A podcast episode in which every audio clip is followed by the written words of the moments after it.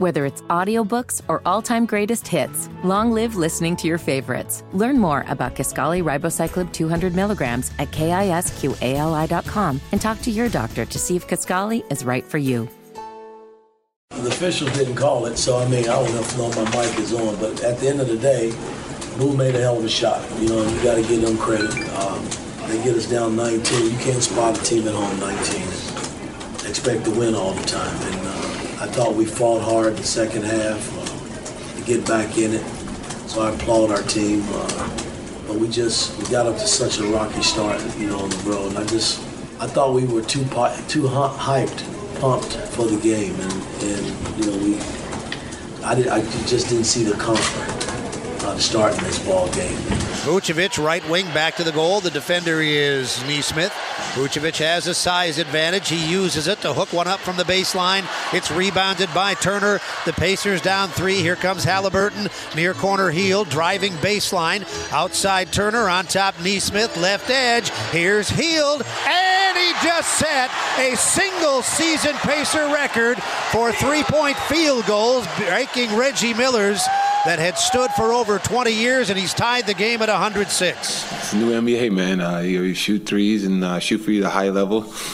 One thing I said was this year I wouldn't say I'm just getting up threes. I'm shooting at a high clip. So, uh, you know, but passing a legend like Reggie, you know, in Indiana shows a testament of my hard work, uh, dedication game, and my teammates finding me in the right over spot. Uh, you know, people say like, yeah, like quote unquote, you can't do it with my teammates. Yeah, my teammates find me a lot, you know, without, for me moving, um, passing, replacing, trying to find me to get open. Still without them finding me, I couldn't do it without them. But, uh, you know, uh, it's a great accomplishment, but, you know, we just keep building and see how far I can go with it. I just want to watch the three point contest. I want to see him and Ty in the finals. That's my, that's my short term dream. But you know, Buddy, Buddy is going to go down as a historically great three-point shooter in this league.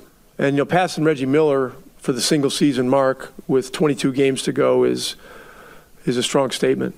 And uh, and I know if Reggie was here, he would he would congratulate um, Buddy because Reggie's that kind of a stand-up guy, and he he he he, he really appreciates.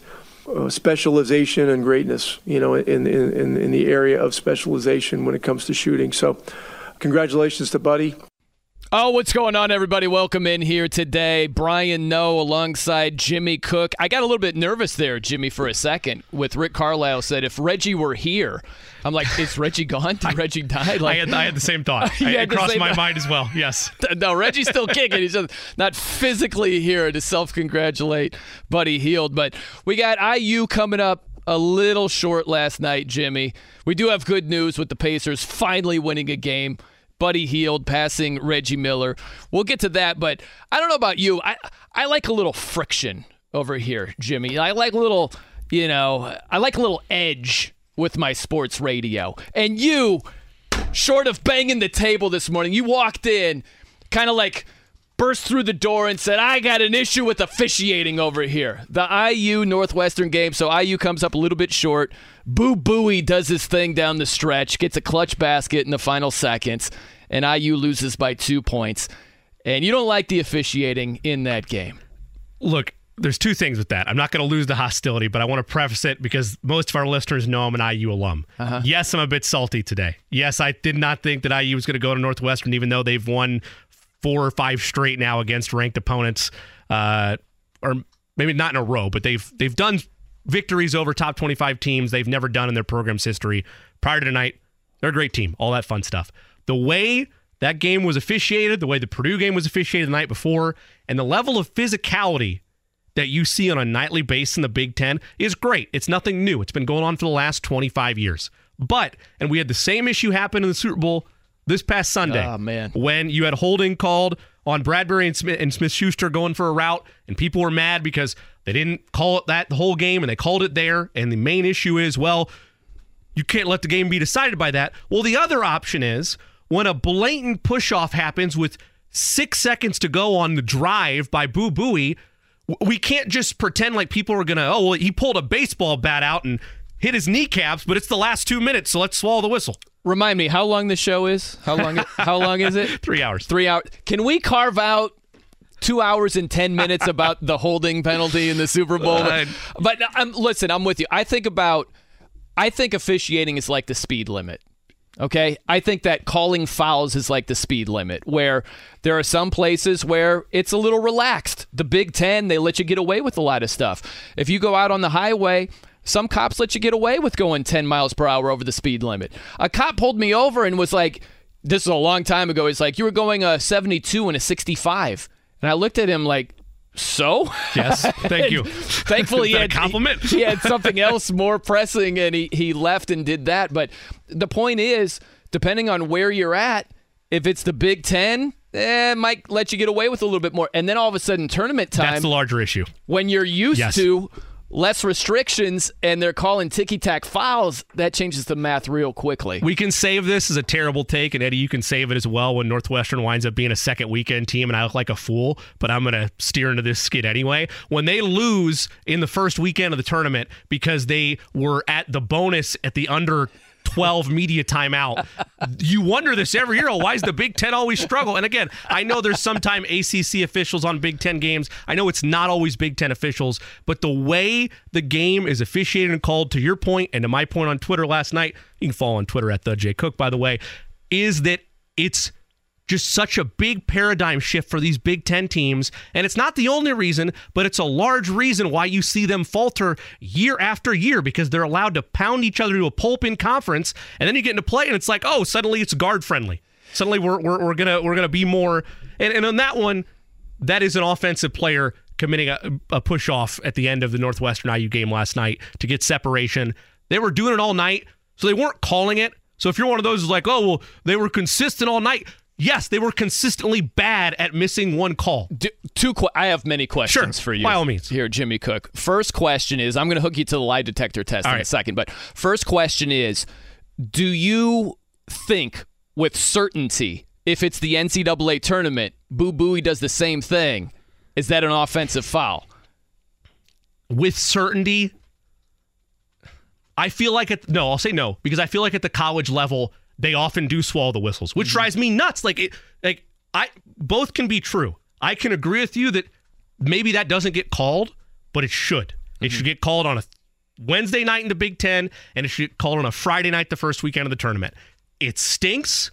It, it's awful that you're putting that on a kid in that situation, but you have a job as a referee with a whistle. It's not a decorative piece mm-hmm. You cannot let a season be ended because somebody extended a forearm for clear separation nearly at uh, Trey Galloway's groin to get separation there and be like, oh, it's a game winner. And no one said a word about it. Hummel didn't say a word about it. It was never mentioned on the broadcast. Of course, Collins isn't going to say anything about it because his team just beat a ranked team. I don't blame him. I'm not going to be like, oh, we got away with one there. But yeah, no one acknowledged that whatsoever on the broadcast. Even when they showed the replay of the drive, like, oh, that's just a great play by Boo Buie. Yeah, I agree. He shoved he shoved Galloway into I don't know the Chicago River. Basically, I understand that Evanston is, is further away than that, Lake but you get my point. Yeah, Like, he pushed him over two counties. So uh, okay, question two here, and this is the lie detector test part of it. okay, I thought that one was it. So, no, no, no. I was honest on that This answer. is the true lie detector Okay, test. okay. But in complete transparency, you know, total honesty, and we're not going to, you know, throw stones at you or anything like that. If what you're advocating for, if the Big Ten says, you know what, we see, we're listening to Jimmy Cook on the live stream over here. Sure. Jimmy Cook's got a. Naturally, they're tuned in. Yes. Yeah. Let's do this. Let's let's officiate more so in Big Ten play the way it is officiated when the NCAA tournament rolls around. How often are you aggravated by ticky tack calls routinely being whistled? How on a nightly basis, if it's stopping the flow of play, mm-hmm. and I think there's a fine line there. I'm not trying to be like fully political with this answer, but there is a difference between, oh, you could call a foul like that every single play.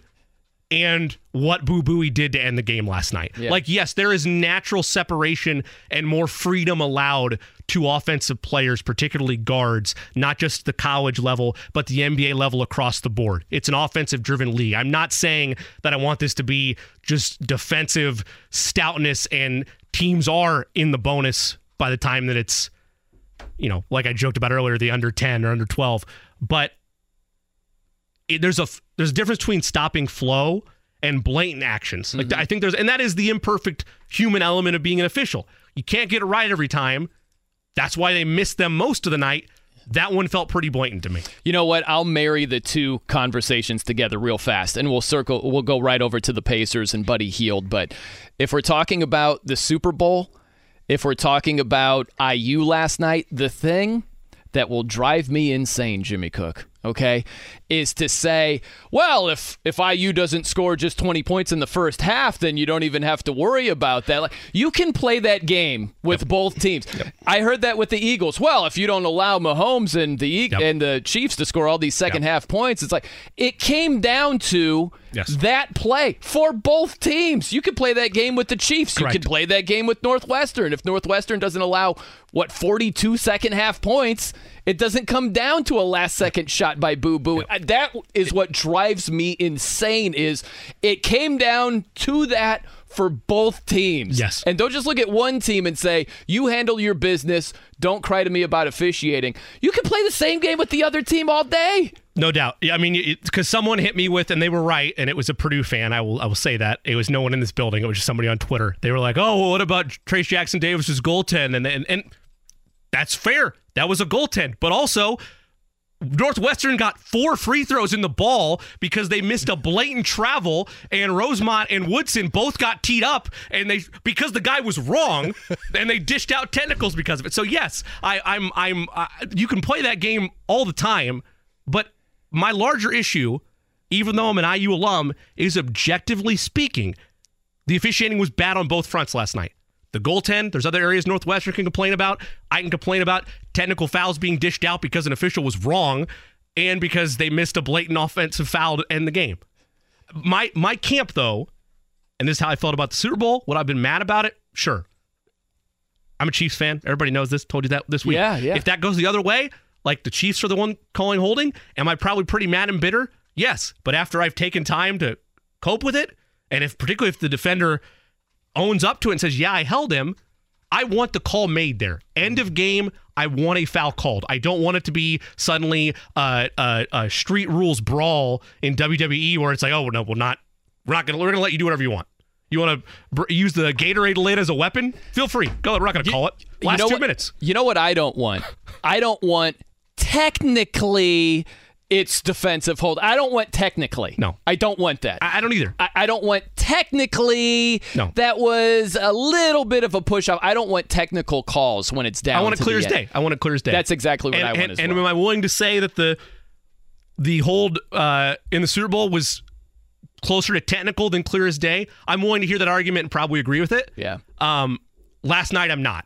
That It was every angle they showed. It wasn't like, oh, but from this angle, or if you slow it down, that's how you say it's not. No, it was live, and it was every replay they showed clear as day. I do like amped up Jimmy Cook over here, Eddie Garrison. I would like you, Eddie, to give he me a fired up. He's fired up today. That's hot. I like it. I would like a, a detailed list of amped up categories for Jimmy Ooh. Cook that I could kind of pepper him with from time to time. You, You, know, know, what I how mean? we get the Fran McCaffery like face level red meter? Yeah. We need that with Jimmy today. Yeah, yeah. Is he uh, like is he outspoken about a certain genre of music? Had Or so- that I don't. had that been against Purdue, you would have gotten red faced. I would have been livid. Like Really? because they're they're rivals, right? Like, like Northwestern again. I Northwestern is is a very like from a just being in the Big Ten and so much suffering they've gone through. They're a lovable team. Like I I, I like Coach Collins. I, I I do like the Wildcats. Um, I, I don't have a problem with them usually. But had that been a legitimate rivalry game, like let's say on the road, and maybe you made the argument, oh, they're not good that call in West Lafayette. Okay, fine. My baseline point is though neutral site, road game, home game. Make the call. If it's blatant, make the call. But to the larger point, yeah, that been in West Lafayette, and IU was finally going to win up there for the first time, and uh, I don't even know how long it's been, and that's sad to say that. But I'd be pretty hot today. Very, It's- very hot. The thing about officiating, man, it's it's lame because you go back to the Super Bowl. I hate your Chiefs. And I, I feel like I'm kind of like kissing up to Jimmy Cook. I hate being in this position. I appreciate here, it. Garrison. Makes me feel good. Really not. But the problem with that defensive holding call, which was ticky tack, and in my estimation, should not have been called. We don't talk about Mahomes and how sensational he was in the second half as much. We don't talk about the Chiefs' offensive line giving up zero sacks. It's straight to that call. And, and the same thing last night. If it's straight to Boo Buie Yeah. and the, the forearm groin check, if you will, Yeah. it's not about Northwestern holding IU to 20 points and a half. And, and that's where your well actually stuff you don't like comes back into play because Yeah. I can sit there and I can honestly say yesterday I said on the air what was going to be the difference for Indiana between last night and the meeting against Northwestern up in Assembly Hall and my argument was they're going to take care of the basketball better. It's going to be a cleaner game. They'll be fine. And they didn't do that. They turned the ball over what was it 15 times at 13. the end 13 13 to 3. Uh, and and again, that is just one team executing better over the course of 40 minutes of basketball. You saw that in Bloomington from Northwestern. You saw it again here. So there is a tip of the cap. Credit where credit is due. You should have cleaned things up earlier. It's not just on that one call. Again, that's the part that you and I kind of go back and forth with. But they rallied back. I thought that thing's going OT. I thought it deserved overtime. And also, I don't know that Boo Buie needed to get the separation like he did because he'd been hot all night. I think it's so funny how the end result can feel so different. Where if you flip flop IU's performance, let's say they're scorching hot in the first half and they're just giving away the lead, giving away the lead, giving away the lead, and they lose by two points at the end, you feel way worse today. And I'm not saying any IU fan is comfortable with the loss, but the way IU battled all the way back, and there's sort of a feeling like, hey, we're kind of in this thing. And then another three, and it's like, but we got a shot. I- it was it was turning into a Miller Kopp revenge game. I was like, because they were they were yelling obscenities at him all night, and I was like, oh man, this is this gonna be great. He's gonna get a little revenge, and then yeah, I mean, look. Uh, I'm not as another reason you asked why it'd be a red faced day, um, or Fran McCaffery day, as Eddie put it.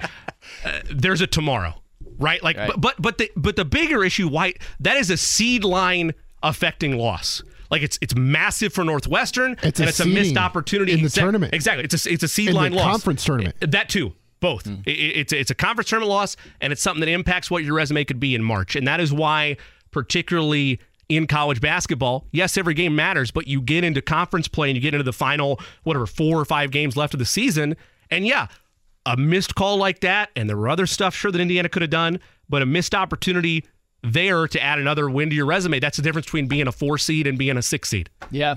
I mean, it's huge. It's huge. But- There's no doubt. I'm Brian, though. He's Jimmy Cook here on 93.5, 107.5, The Fan. We will get to the Colts today. Heavy portion of Colts talk. I, simple question What would make you happy this year in 2023? What would make you happy? As a Colts fan, we will get to that. But as promised, we want to get to Buddy Hield, the Pacers. The Pacers, I had. You ever have just silly thoughts from time to time, Jimmy Cook? You can be honest with us. All the over here. time. Love a good silly silly thought. thoughts. Sure. You know what song? We thought we thought Rick Carlisle killed Reggie Miller earlier. It happens. Yeah, right. if Reggie were here, like I'm sure he would congrat. Is Reggie gone? Did Reggie get? Yeah, thankfully he's still alive and kicking. It's all good. But uh, the song that popped into my head after seeing the pa- the Pacers finally win a game. Do you remember that song? Finally, it's happened to me.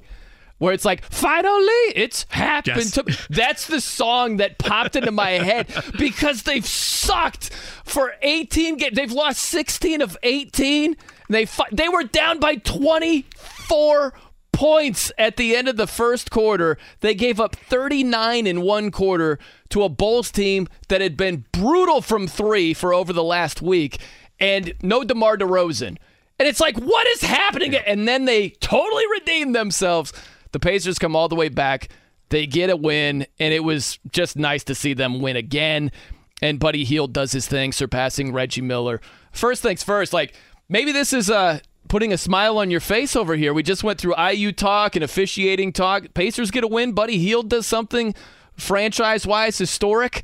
Pretty good. The smile on the face is for Buddy. The smile is also laughing at myself because I understand I'm in the wrong here and I'm a bad person for this. But I've had a love hate relationship with the Pacers the last two months. We talked about this yesterday too Ah. because they started off so hot and it was it surprised everybody because quietly within the fan base. Man, Tyrese Halliburton's awesome. Like he looked great at the end of last year. He's the future. He's going to be great. And then he goes out and he proves it. He becomes an all star, and he's a clear going to be a future face of the franchise for years to come they are still, even after last night, so obviously a player away that I keep going back to the thing about the best way to do that is through the draft. And they do have three first round picks this year. But I'm at a point now where like I'm smiling because yeah, I'm happy they won, but now I'm back in the boat of pessimistic Pacers fans where it's like the team wants to make the play and they'd love to be a part of the postseason. They would love to. We know fans and front office slash coaches slash players are different. They're different human beings for a number of different reasons, but in particular because it's their livelihood and they're playing to have a tomorrow. As a realistic Pacers fan, this team's not doing anything this year. Right. They're not. Maybe they squeak out of the play in. I guess if they go what 18 and 4, Eddie, maybe we can talk about them being a non I'm just throwing out a random number. There's what 22 games left. I'm happy for Buddy. I'm happy they won. I'm happy for the fans that were there that got to see a win before the All-Star break. The second half of the season, I'd be lying to you if I'm not going to be a little hey. like not as angry as a diehard Pacers fan would be if this season ends up eight and fourteen to close. Yeah, man. I mean, I think that the Pacers are just tasting, uh, testing your level of commitment. Yeah. Right now, this is like a relationship. You know, this is a relationship that's hit a, a rocky stage. Sure. You know, like you forgot her birthday, you forgot your anniversary. I don't know, whatever happened, and it's a little, it's a little rocky right now. That's where we are with the Pacers, man. And I have to constantly keep my mind right with the Pacers. That's where I find myself at, where it's like I see KD going to the Suns, and it's like, ooh, it's almost like waiting for the bus, and you're like, oh, here's my bus, and they're like, no, you're not on this bus, and I'm like, I gotta wait, really, I, I, I want to be on that bus, uh, but it's constantly keeping your head right of they are just putting the building blocks in place. They're not at that stage.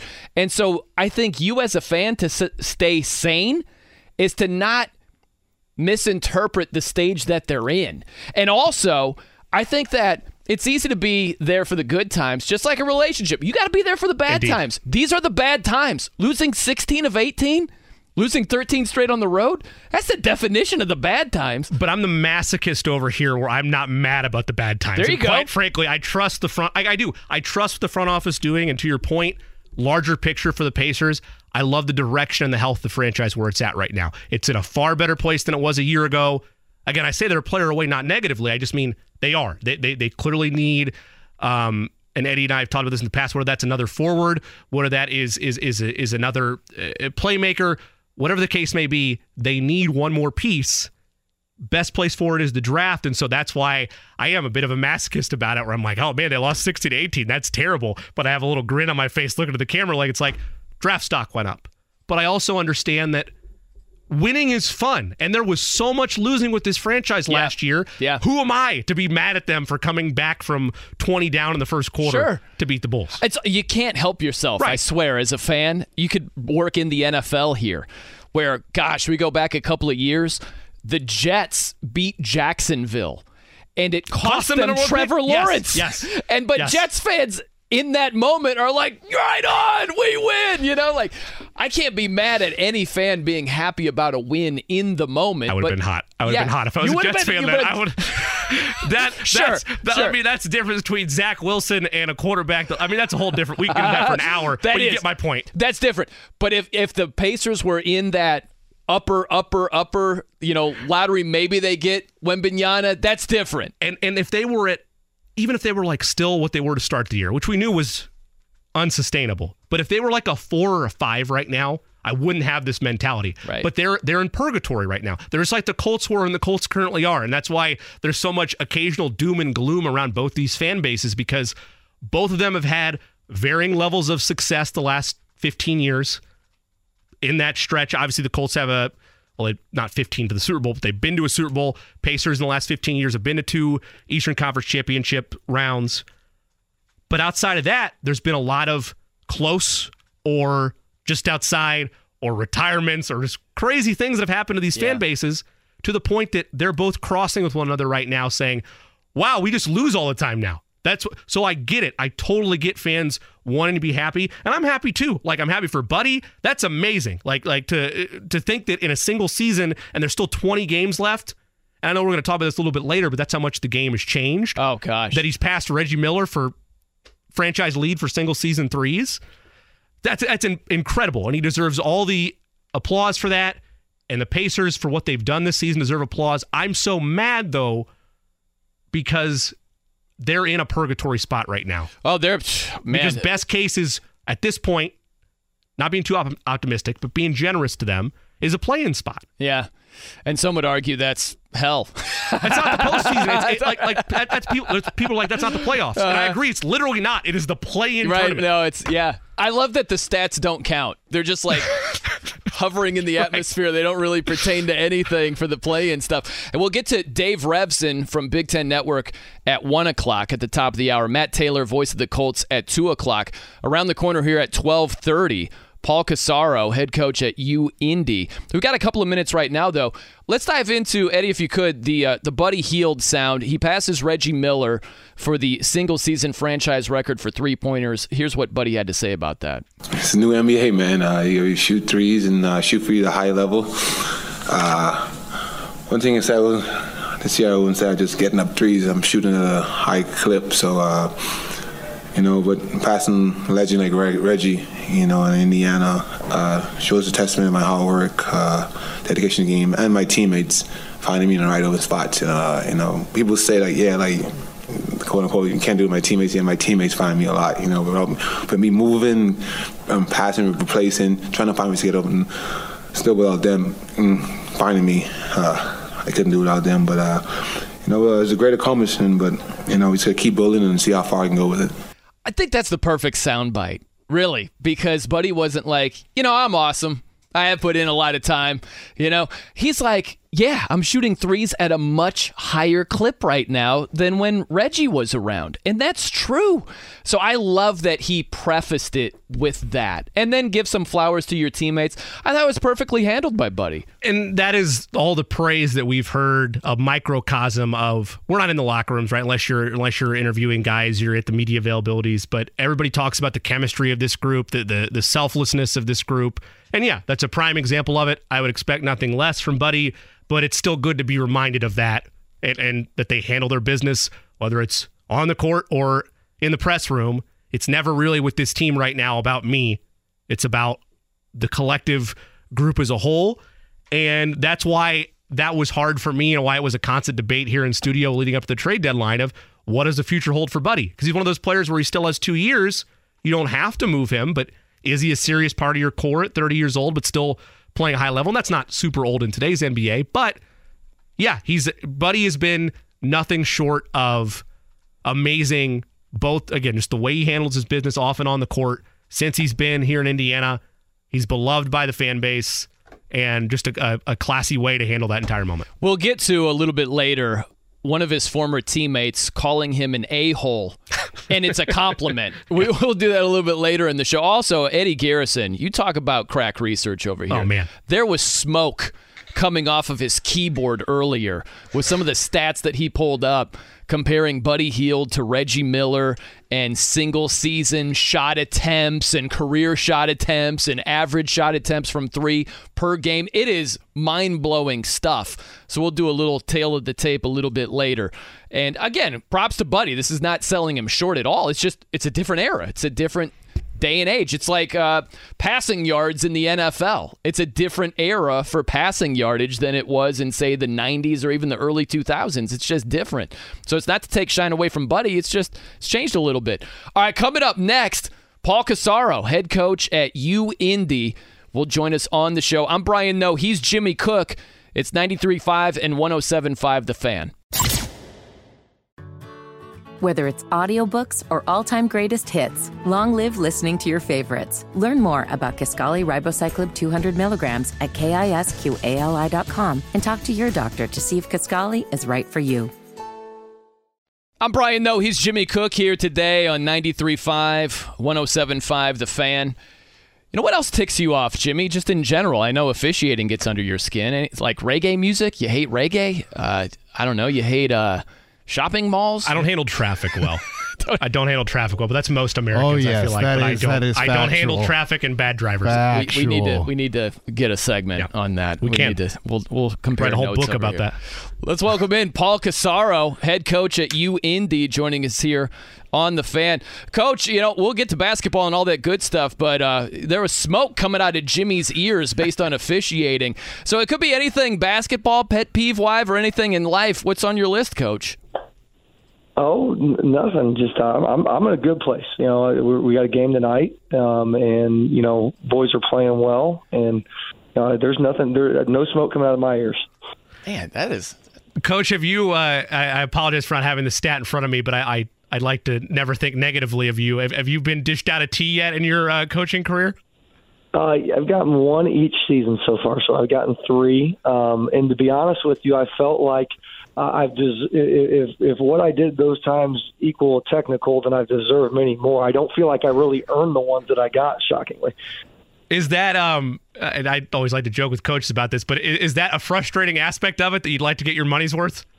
Yeah, absolutely. Because I'll be honest with you, like it's it's a lot harder to get technical than people realize. You know, people have no idea what's actually said face to face when the crowd's going and that kind of stuff. Like it's uh um you know it's I, I think it's pretty difficult to get one. And then the times I've got them, I've been like, really, like come on, let me get my money's worth. Let me have a little fun with this. How many times, Coach, do you think you have gotten your money's worth and not been teed up? Every game I haven't been teed up. What do you find yourself? I, I've, I've coached. Uh, let's see here. I'm, I'm thinking. Uh, Oh, 77 games, so 74 times. What, Coach, what do you find yourself arguing about the most passionately? Like generally speaking, what what is it that that might get under your skin and cause you to yell at a ref or two?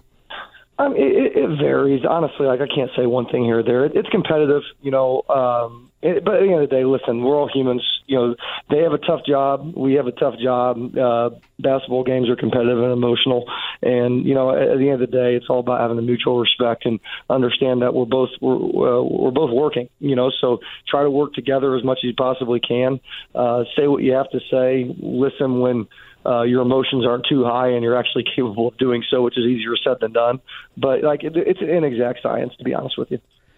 Coach, you're riding. Coach Paul Corsaro, nice to take some time with us via the Motor Shop and Fitters Hotline and the motorshop.com. You're riding a 16 game winning streak right now. Obviously, uh, we've talked to you a bit over the course of the season, but what has been the biggest focal point or, or the thing you've been most proud of of this group over this 16 game span?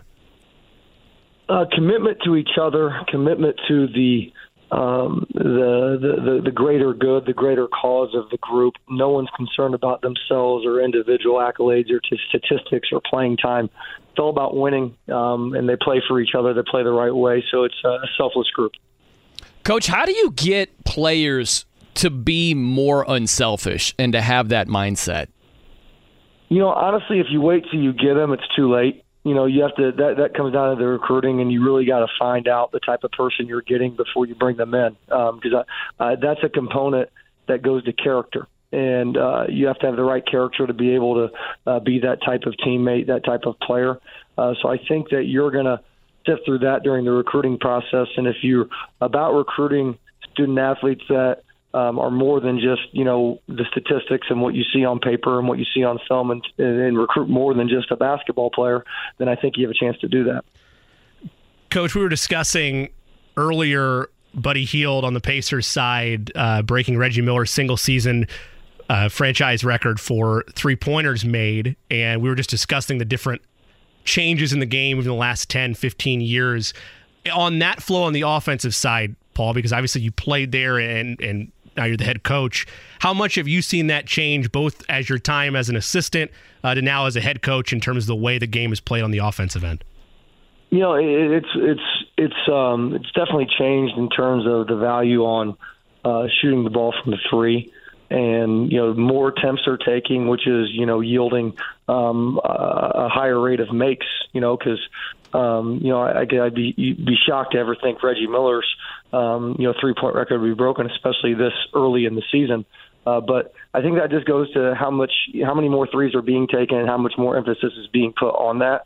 Um, you know, conversely, Um, we play a little more of a throwback style. You know, we're going to drive it, we're going to post it, we're going to play inside out, and you can still win that way too. You know, and, and I think uh, where people get in trouble is, you know, there's nothing wrong with going with the trends if that's who you are, but you got to stick to your identity, and you can still uh, win that way. I mean, you look at um, you know, teams that are still more of a run. It's kind of like a, the analogy I use is, you know, teams can still win by running the football and not by spreading around and, you know, just dinking and dunking all over the field. There's multiple ways, multiple ways to win games in any sport, I think, but I think the key is sticking to your identity and being true to who you are.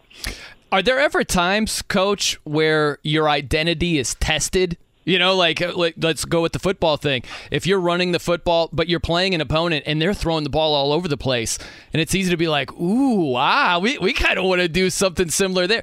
Do you ever get that tested where you face a team that's really good from three and it, and it really tests your identity to stay true to what you do best?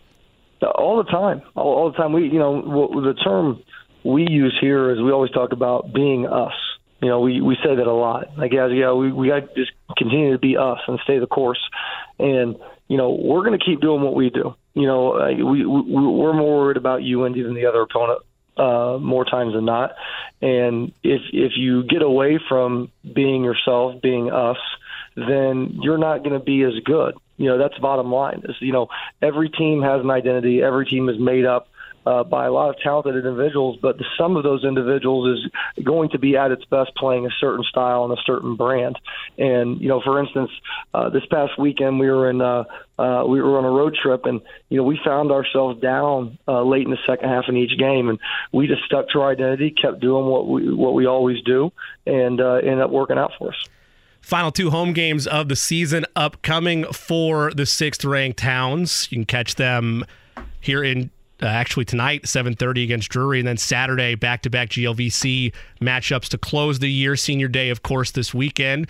Coach uh, we talked to you last time when it was um, was it packed the house night? Am i getting that right?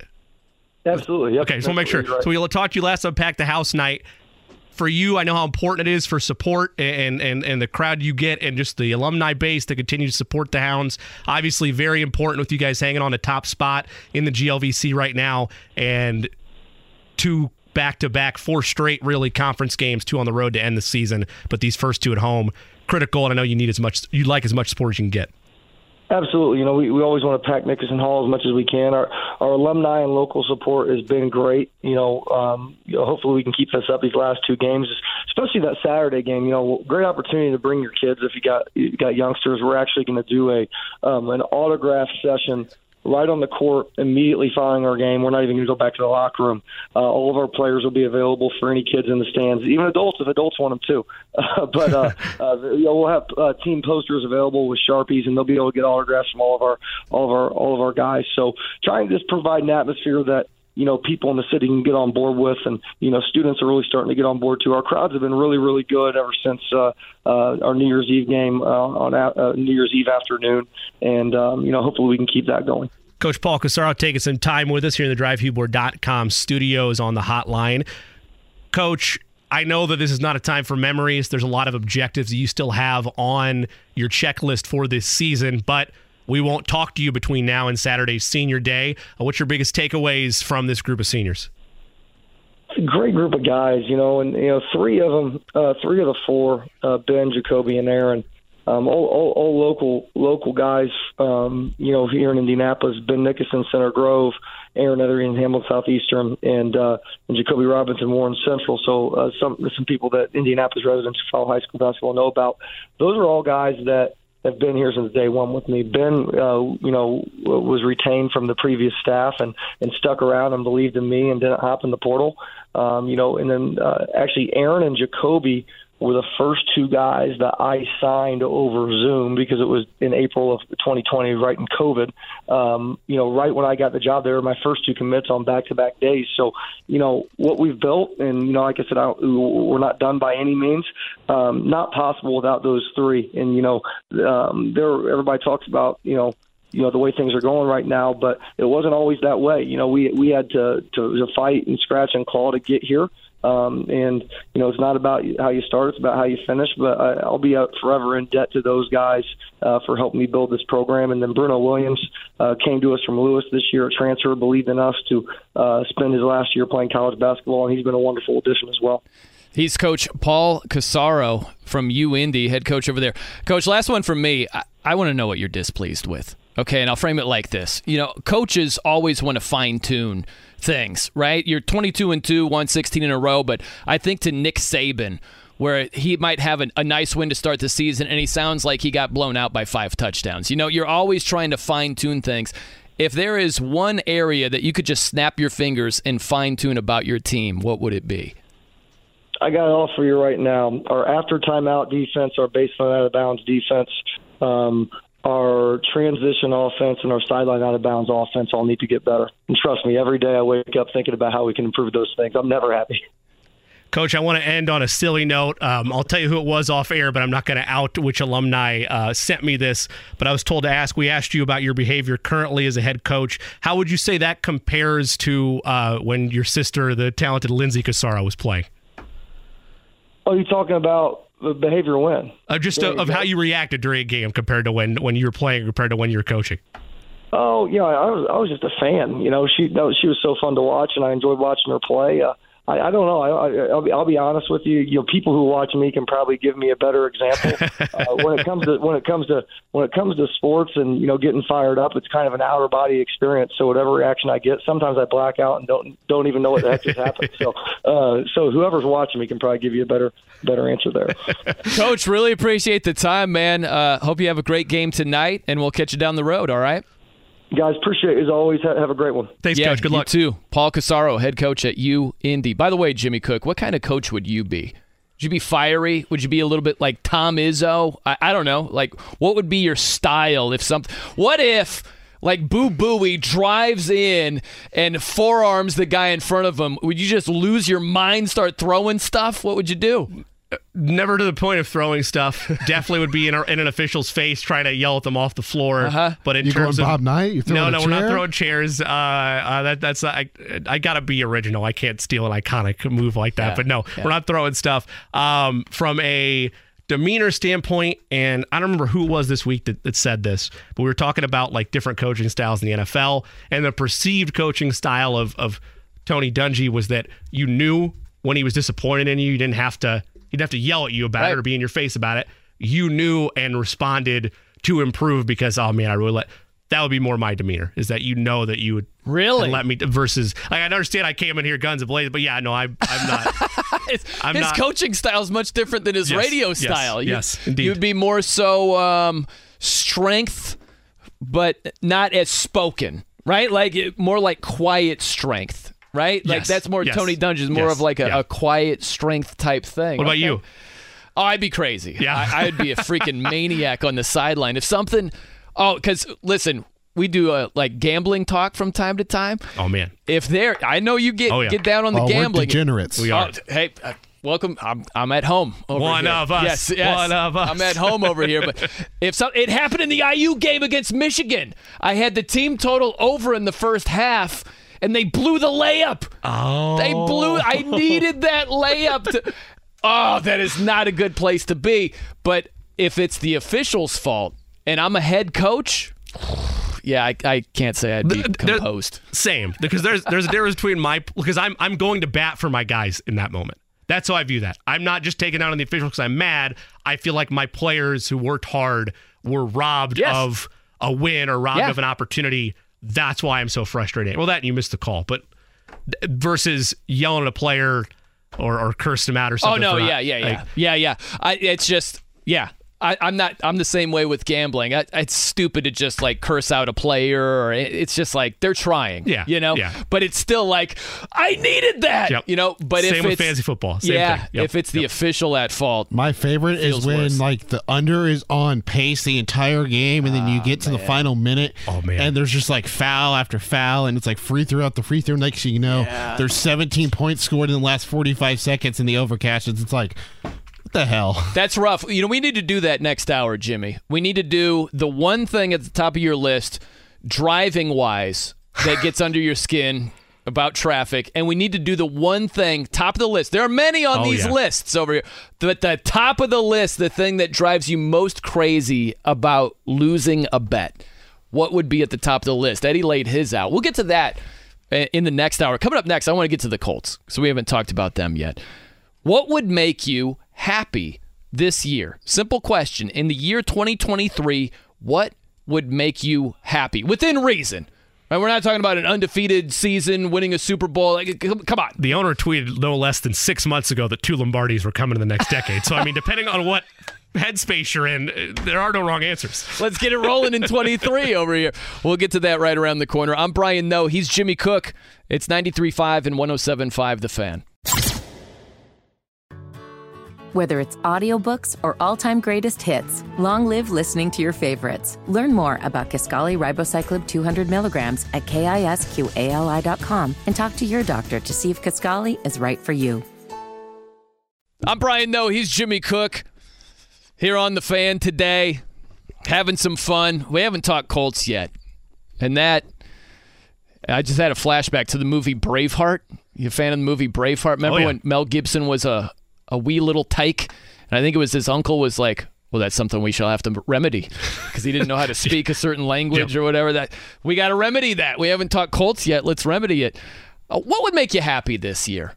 That's a simple question. 2023, within reason, what would make you happy? I don't think, and you correct me if I'm wrong, Jimmy, I don't think I'm that hard to please over here. This is what I want. This is on my Colts wish list.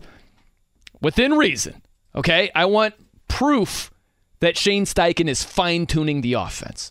Okay, I want proof. I'm not expecting them to be top five, but I just want proof they're on the right track. And I want to feel strongly that they have found the right quarterback and he indeed will be a franchise quarterback. That might be a little strong in year one, but you could tell with Justin Herbert year one, this guy is a franchise QB. You can, I would argue, some might disagree. I would argue in year one, maybe partially because of the college credentials, that Trevor Lawrence, when he got a real head coach, he was going to be a franchise quarterback. Even if it's not awesome, it's not like an RG3 rookie season, but you can tell they've got their guy. I want the coach, I want the quarterback. The rest of the results in 2023, I really don't care about because you're on the right path. Yeah, we talked about this earlier, right? With the Pacers and the Colts being in similar mindsets. The mindset Pacers fans had to start the year should be the same that Colts fans do, which is last year was tough. Just tough on a number of different levels. This is not a Lombardi year, but you want growth and you want strides, particularly with your young quarterback. To your point regarding uh, Steichen and his ability to develop other pieces, uh, we uh, discussed yesterday uh, with Dave Spadaro of PhiladelphiaEagles.com, and he mentioned other position groups, and he, he mentioned the running back room that he handles a running back room nicely. It would help develop that as well, along with the quarterback play. He has a track record twice now. It's well documented with Herbert and with Hurts. For me, well, the first one, this is half a joke. They're going to take quarterback in the draft. But, and Ballard said it jokingly, and then he made a comment during the press conference that, oh, that's going to be on Twitter. And he's right. It is, because he made a joke about trading back during a press conference for your new head coach when all the franchise wants is a quarterback.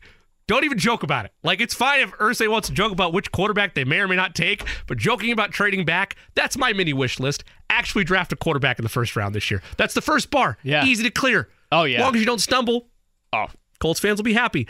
Uh, additionally, I would like a playmaking weapon at wide receiver. okay. And if if that leads to fun, exciting offense with what they already have with Michael Pittman Jr., with Alec Pierce, who hope takes another leap. Jelani Woods seems promising. I mean, I, I wouldn't be mad at another high quality tight end, but Jelani Woods seems room for growth. I want them to be fun offensively next year. That's my main objective. Second half is don't take a step back defensively. Whether it's still Gus Bradley or another defensive coordinator, that defense for a time was one of the best in football last year. They just didn't have the offense to match it. I like it. You are a needy Colts fan. I like that. You got a few more things on your wish list. There's nothing wrong with that. Yeah, just a that. couple more. Yeah. It's like when you were a, a young kid and your parents said, What do you want for Christmas? And you rattled off nine things. Hey, I might get two things, but you had nine things on your wish list. We It's talked right. about betting off the air. if they can win in a couple areas, I can deal with the losses. I'm trying to spread it out so that joy is guaranteed, Brian. That's all I'm looking for. You're looking for a net positive. I Yeah. get it. Yeah, what I'm most excited about with Steichen is how different the quarterbacks he's had they've been successful. You can't get much different from Philip Rivers to Jalen Hurts. and then you mix in Justin Herbert in between, but just stylistically, so different. And so that makes me a, very optimistic depending on who they get. There are very different styles. You look at CJ Stroud, he, he's not going to be a dynamic runner ever. But Bryce Young could be pretty special with his legs in the NFL. We know Anthony Richardson should be special with his legs. So, depending on who they get, he should be able to get the best out of that guy. That's exciting to me. My larger thing, too, with the pick of a quarterback, and obviously you mentioned a couple names there and Young and Stroud and Richardson. Uh, Levis is there as well. For me, and this is bad radio, but it, but it's good perspective. I, I get because because because everybody wants what's your name? Who do you want? Uh, probably Stroud. That's probably who I want. But I'm not going to flip a table Oh, unless man. they unless they trade up and do something stupid. Like if they trade up and they go get Levis. Then I'll be kind of like, because that's been in a mock draft. I've seen that a couple places. I'm not saying it's going to happen. that kind of thing would make me mad. But if they stay at four, the quarterback position, and it's to your point about Trevor Lawrence. Yes, you can have elite talent, but it is so much also about the staff around you who is helping you develop your system to an extent. That can be the difference between you being a flame out as a quarterback or having a long and steady NFL career. That's the bigger issue to your point about Steichen. Man, we'll get to the QBs and that breakdown, which we're very much looking forward to because phew, There's some homework. We talk about how exhaustive the coaching search was. I hope the QB search is exhaustiver. You know, I hope it's even more started, exhausting. All right. Coming up next, Dave Revsine from Big Ten Network. We'll have some fun with Dave, see what his thoughts were. Was he throwing things like Jimmy Cook was about the officiating last night in the IU game? We will find out. I'm Brian Noe. He's Jimmy Cook. It's 93.5 and 107.5 The Fan. Whether it's audiobooks or all-time greatest hits, long live listening to your favorites. Learn more about Kisqali Ribociclib 200 milligrams at kisqali.com and talk to your doctor to see if Kisqali is right for you. Oh, what's going on, everybody? I'm Brian Noe. He's Jimmy Cook here on The Fan today. You know, I was just thinking about, we'll get to the quarterbacks a little bit later in the NFL draft, but I was thinking about Will Levis, the Kentucky quarterback. You always have these discussions about with the wings you eat. You go blue cheese or ranch. Ranch. I think that Will Levis is like blue cheese, meaning this. Some people are all for it, some people are completely against it. And I hear more completely against Will Levis than completely for him. But the point is, he's sort of like a polarizing prospect in the upcoming NFL draft. And whichever side you feel, it's chances are you feel strongly for or against Will Levis. I mean, he puts mayo in his coffee. That's crazy. That's that insane. real? That's a real thing. Yeah, and he eats the Rather eat banana. blue cheese. He he eats the whole peeling of the banana. Like he doesn't peel Like a the banana. potato He skin? just, he Like- just grabs it and starts biting. Yeah, I did do Indiana there, didn't I? Yeah, but man, that's. I mean, wow. Is Yeah. that is that is, is there is there nutritional gain from that that we've all been missing out on? I would hope so because I can't imagine its taste. Cannot imagine its you taste. just put mayo on it, you're good. Yeah. just roll. We're going to catch up with Dave Revsine from Big Ten Network here in just a couple of minutes. But going back to last night's game, Jimmy, I was thinking about Northwestern. Northwestern plays as if they're coached by Bill Belichick because they will key in on what you do best or your best player and they won't allow that player to just go freaking ballistic, right? And you saw that last night. You saw it in the last couple of games for Northwestern, who's not strong in the front court, but you saw them with Trayce. You saw them against Edey, and they both had almost the same stat line. You had what? Uh, Trayce had 23 last night. It got cleaner, but it was ugly for the first uh, ten minutes of that game. Yeah. they kept showing whatever he had. Uh, I can't remember how many he had. If it was 26 or 28 against Michigan, but they kept showing tonight two, Right, tonight yeah. four. Yeah, but got to the free throw line Yes. quite a bit and bumped up the the point total right there. But yeah, 23 for Trayce, 24 for Edey, but you saw him almost the same amount of attempts where Trayce, I believe, was 7 for 11. Zach Edey was 7 for 10. Uh, But they didn't allow the best player to just go crazy.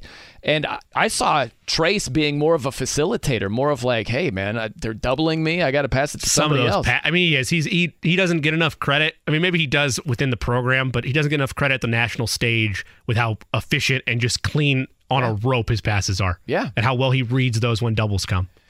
Uh, Hood-Schifino with the lob in the final minute, not as precise. That was that was tough. Not as precise. because there's been so many highlight plays like that all year. I don't know what happened. I made the joke. It's my favorite one. Uh, whenever players make mistakes like that, he held the A button down too long. I don't know. I don't know what happened. But uh, Hummel again, and I'll take Robbie's uh, guidance on it because he's as, as as sharp as anybody in the business. He said the lob was there, and I think it was. It just was. the pass was just it absolutely overshot Trayce Jackson-Davis, which is something. Yeah. Not just by a little, Yeah. by like it barely grazed the top of the backboard Yep. right there. That was that was a rough one, but close, not quite for IU. But uh, it was insane because you know on on Fox or Big Ten Network last night, how they have the graphics very similar to Fox, and it's just it's striking to me how you have the exact same record, you know, exact same conference record, overall record.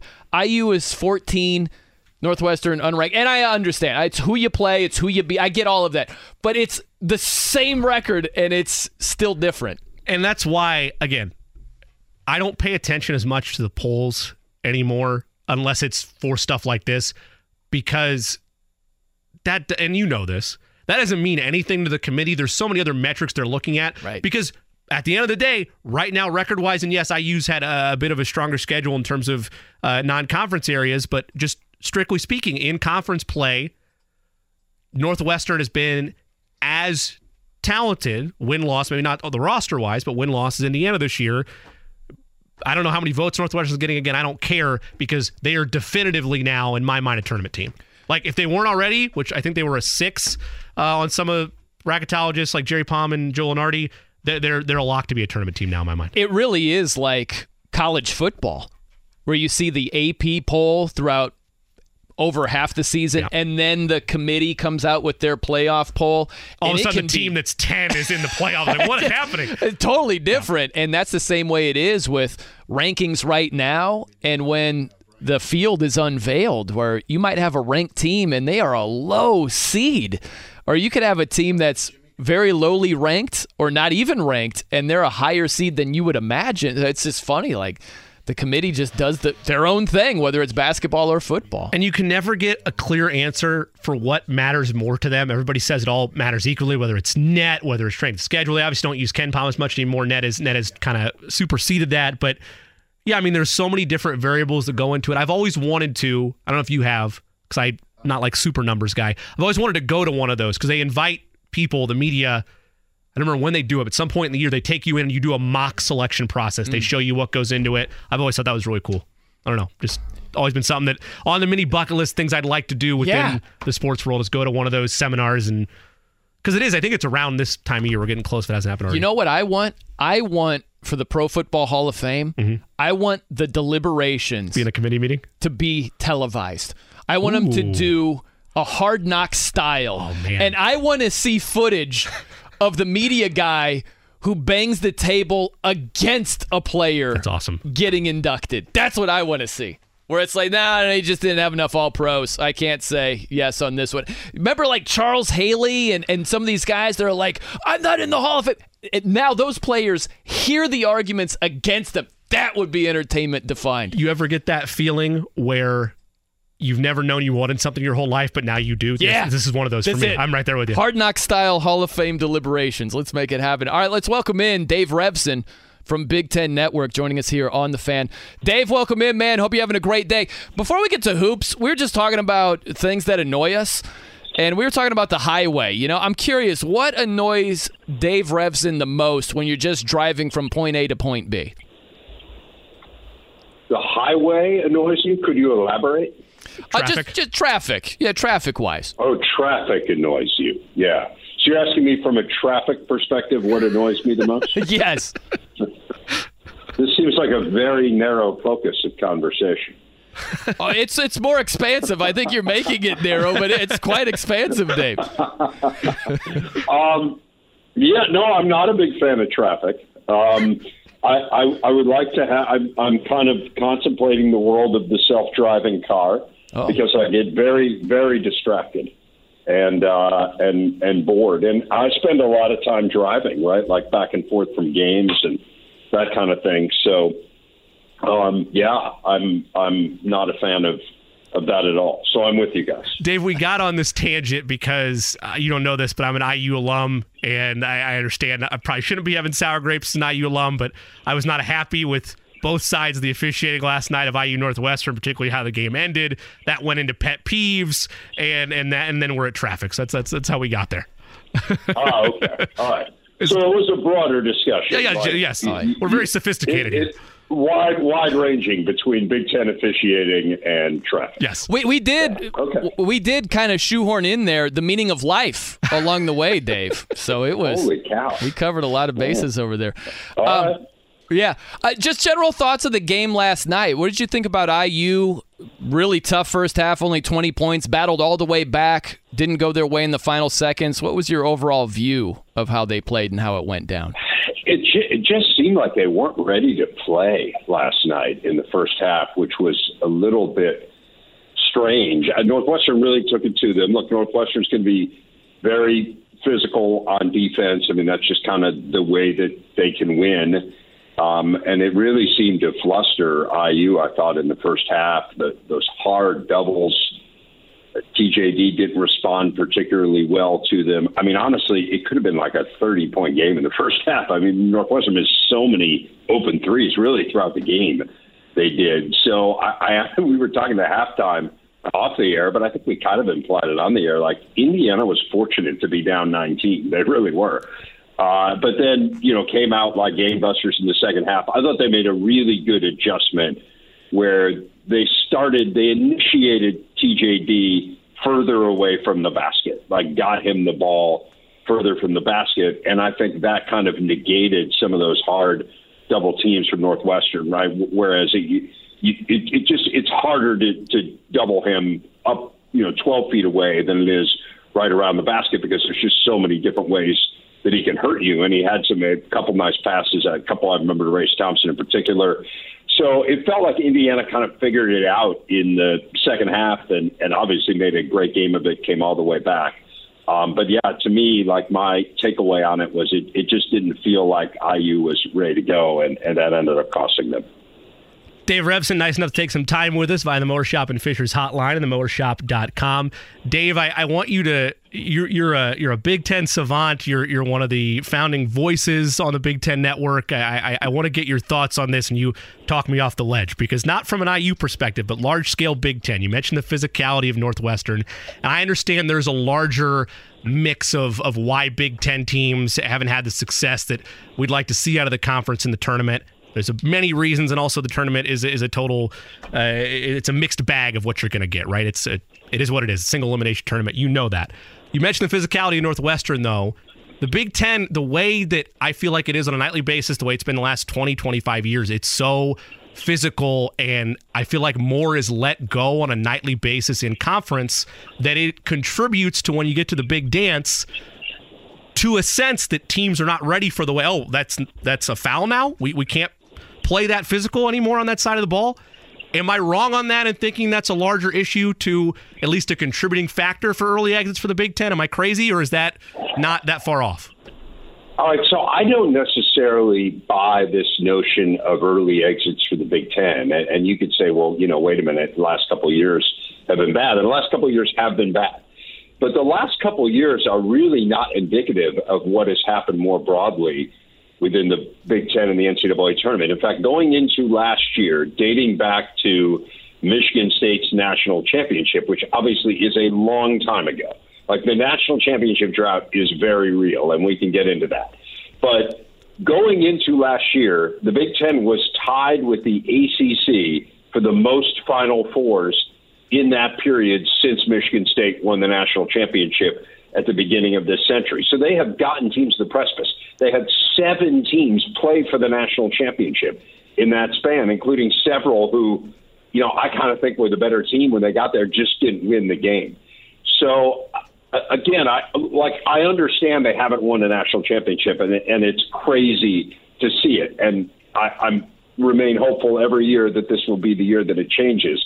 But I don't really accept the premise that the Big Ten hasn't done well in the tournament, other than the last two years. Like the last two years have been really bad. But the conference has been physical for a long time. Right. Like that's not something that has changed here in the last couple of years. I just think for whatever reason, the last couple of years, you know, there have been bad matchups. I think in the the year where the whole thing was in the bubble, I honestly just think the Big Ten teams were in Indy for too long.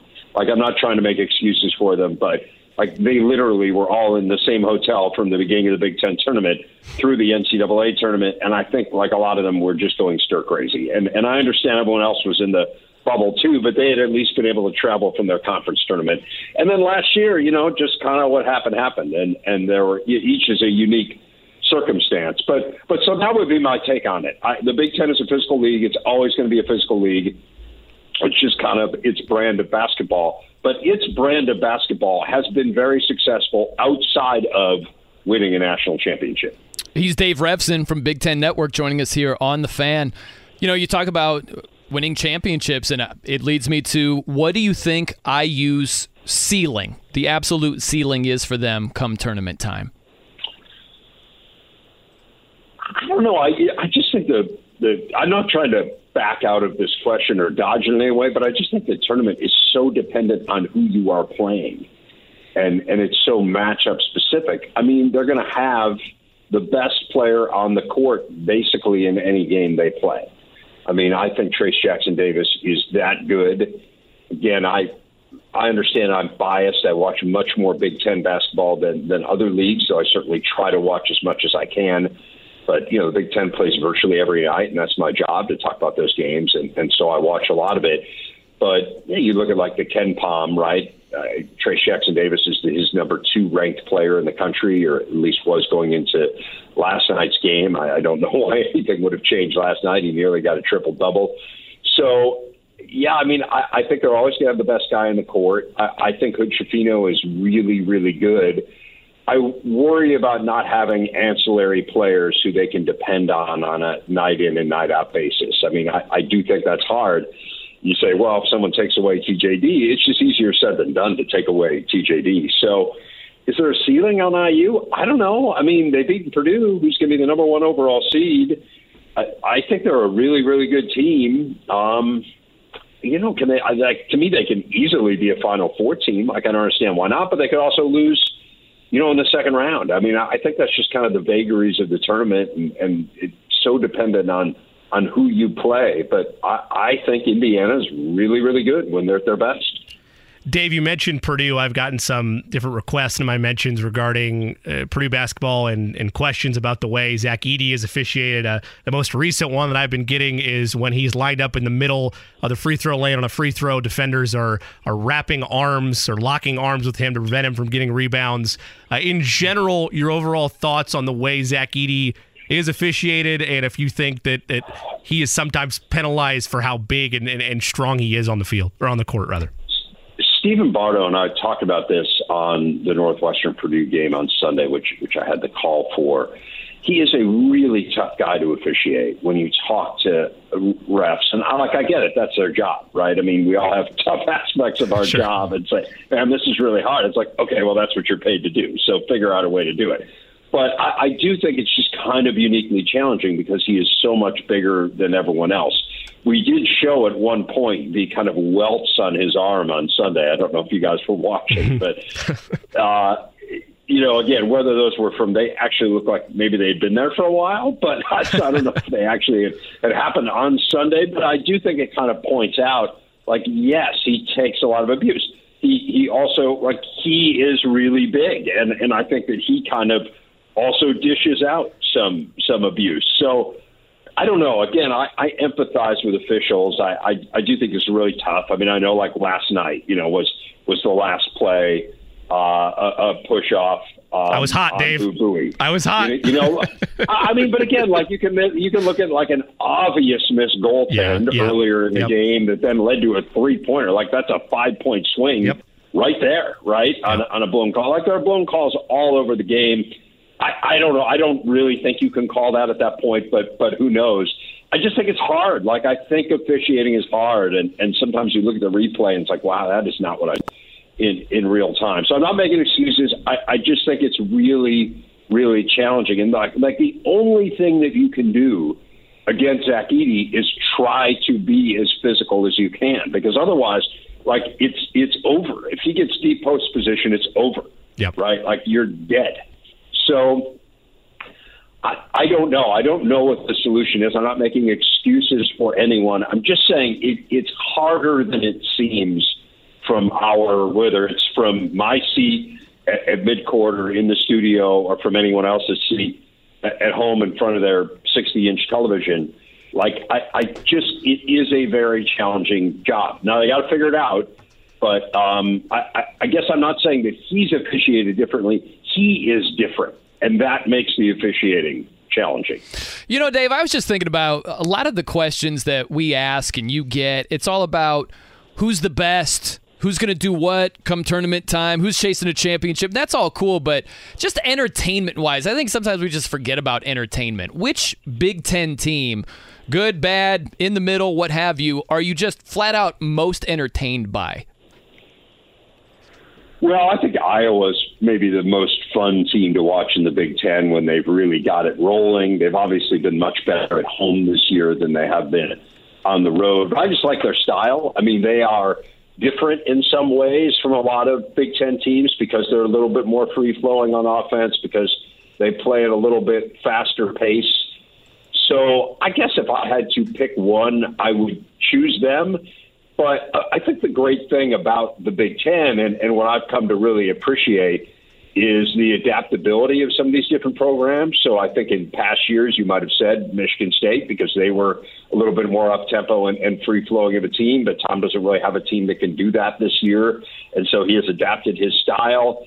I think the identities of teams are part of what makes them fun. So in other words, to see this Rutgers team over the last few years create an identity as as a real good defensive team that has a great home court advantage. Northwestern trying to do that this year. Like that's kind of the beauty of it. But if you were just asking me kind of from the pure aesthetic standpoint of it, I, I really I love watching Iowa play when they've got it rolling.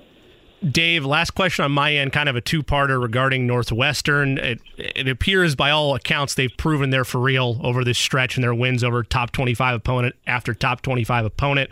I know it depends on draw, um, but but where are your expectations for them with, with where they can go in the tournament, and then also it, with how well they've been and, and just the incredible run underneath Coach Collins, is he going to be a, an easy named candidate uh, uh, to be potentially plucked? Uh, so I mean, obviously you have buyouts and stuff in that regard too, but could he be plucked somewhere else after this offseason?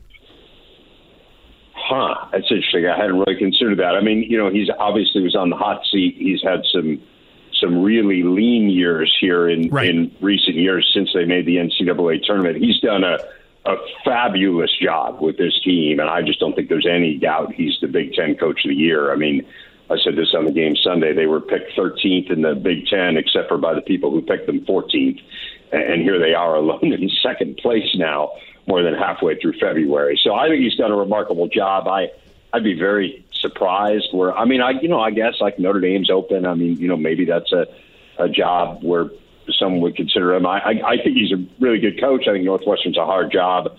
Um, you know, again, I think there was some question going into this year about whether he'd be back in, yeah. in Evanston on their, uh, you know, kind of as their decision. I, I'd be surprised if, if he's not back there next year and, and, you know, have some sort of uh, long-term deal. I think he's happy. He's, his son's a student there. He's from Chicago. I mean, it just feels like it's it's a really good fit. Now I think it gives him an opportunity to do what they kind of failed to do the last time they made the tournament, and that's see some of the momentum and, and figure out a way now that the arena's built and and they've created an atmosphere. So so I hadn't really considered that part of it. As far as where they can go in the tournament, I mean they're very good defensively, and I do think that the defense travels. They are a not a good shooting team, and uh, and I just think that's kind of a limiting factor. They really have to figure out a way to get Robbie Beran or Ty Berry going. I mean, those guys were essentially left open by Indiana last night. Just and, and a lot of it is the attention that's paid to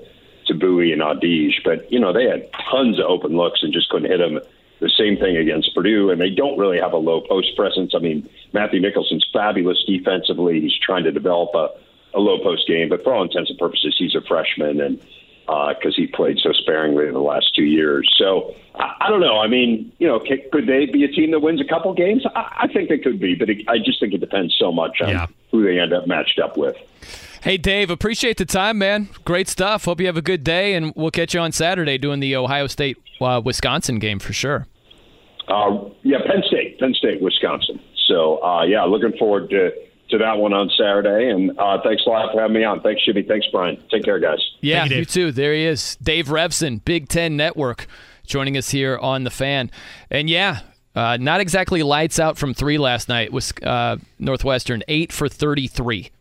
That'd be a twenty-four percent clip from distance. It was one of those moments where I almost would have rather because they were they were so bad, particularly the second half, where I almost would have rather them sent a double to Buie earlier than they did. But it, it- again, it's it's it's split second stuff. I'm not worried about Indiana. I'm I'm again I'm.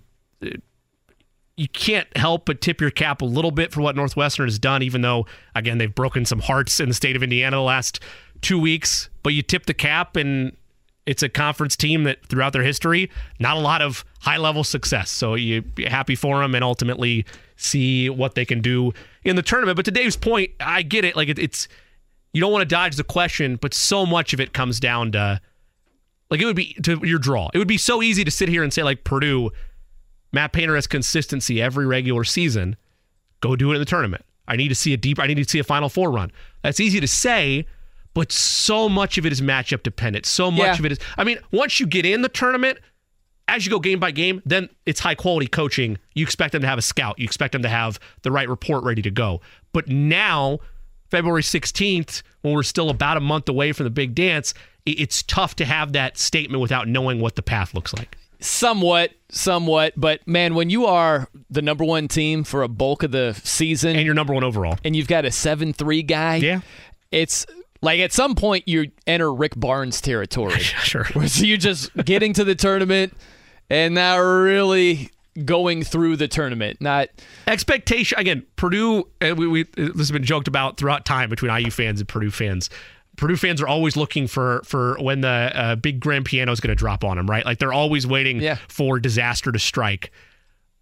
But and this is probably not a Purdue fan mentality, but if I was a Purdue fan, and let's say I'm younger, I don't have as much of that scar tissue.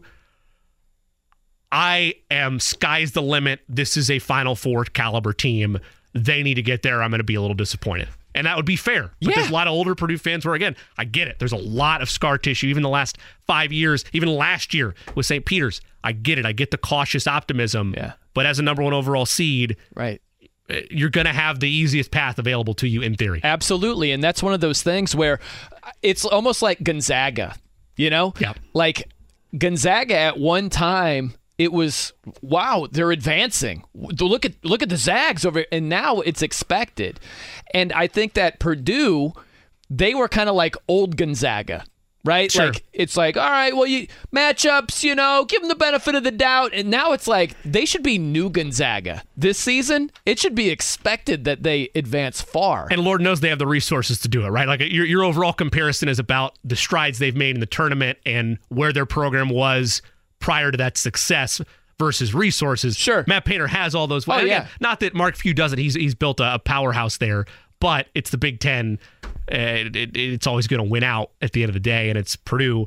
However, to your point, yeah, it, it- you've become spoiled a little bit to a point where now it's like, man, that's the third time in the last five years that better guard play has gotten us, or, Yeah. or we've gotten uh, Right. uh, beat late by a, a Cinderella team. So yeah, I, I think that if you are if you're a, a, a either a, a neutral or you are a Purdue fan that doesn't have all that scar tissue, I would have more pump the chest. Like, yes, this is Sure. a team that I'm ready to make a deep run and get to the Final Four. I, I think it's look. I'm from South Bend, so I I grew up on Notre Dame football.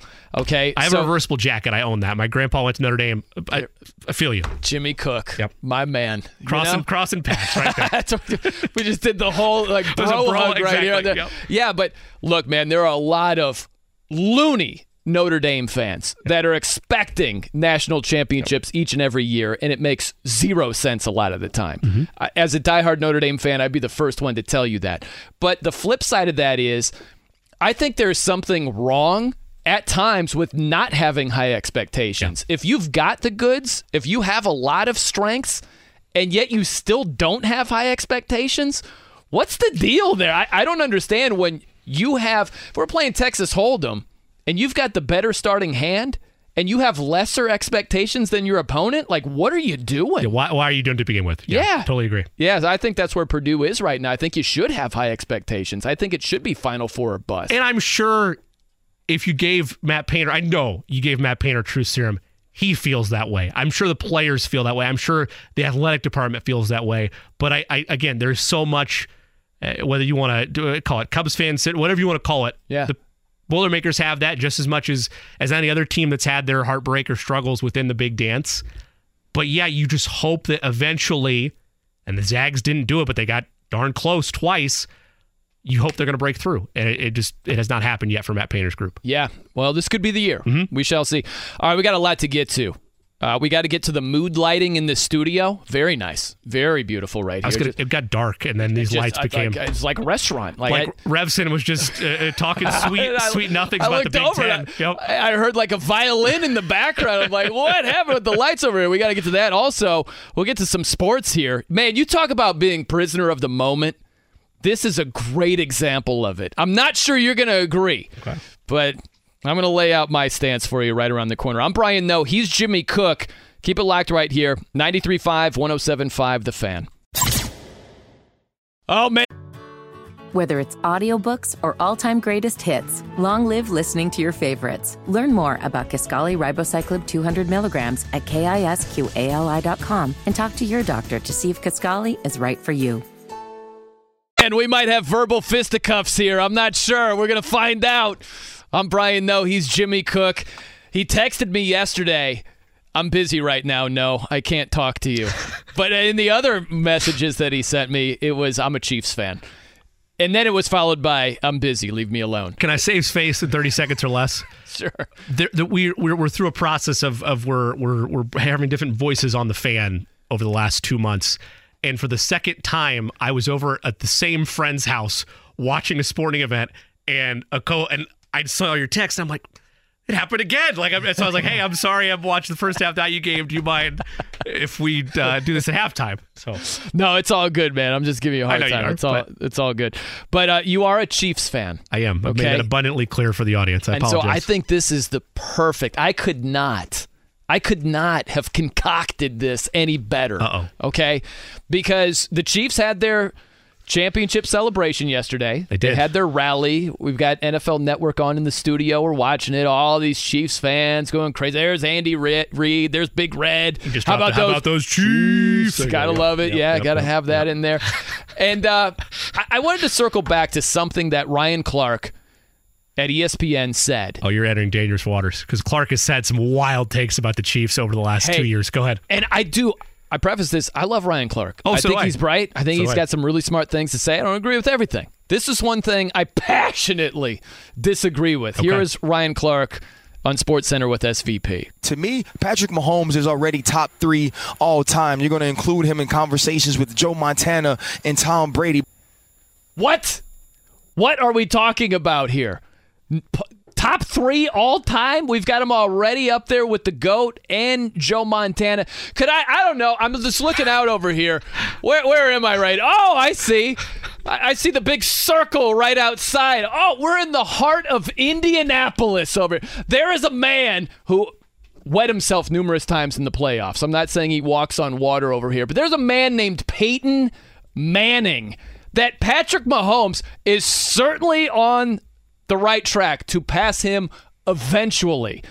To make it sound like he's already done that, if Mahomes in that championship celebration just said, you know what, guys, I'm good. I've won two Super Bowls already, two MVPs. I'm just going to go do something else. I retire. He's a Hall of Famer tomorrow. Absolutely, he and, is. And, and Peyton said as much that because because uh, the TMZ reporter hounded him about it.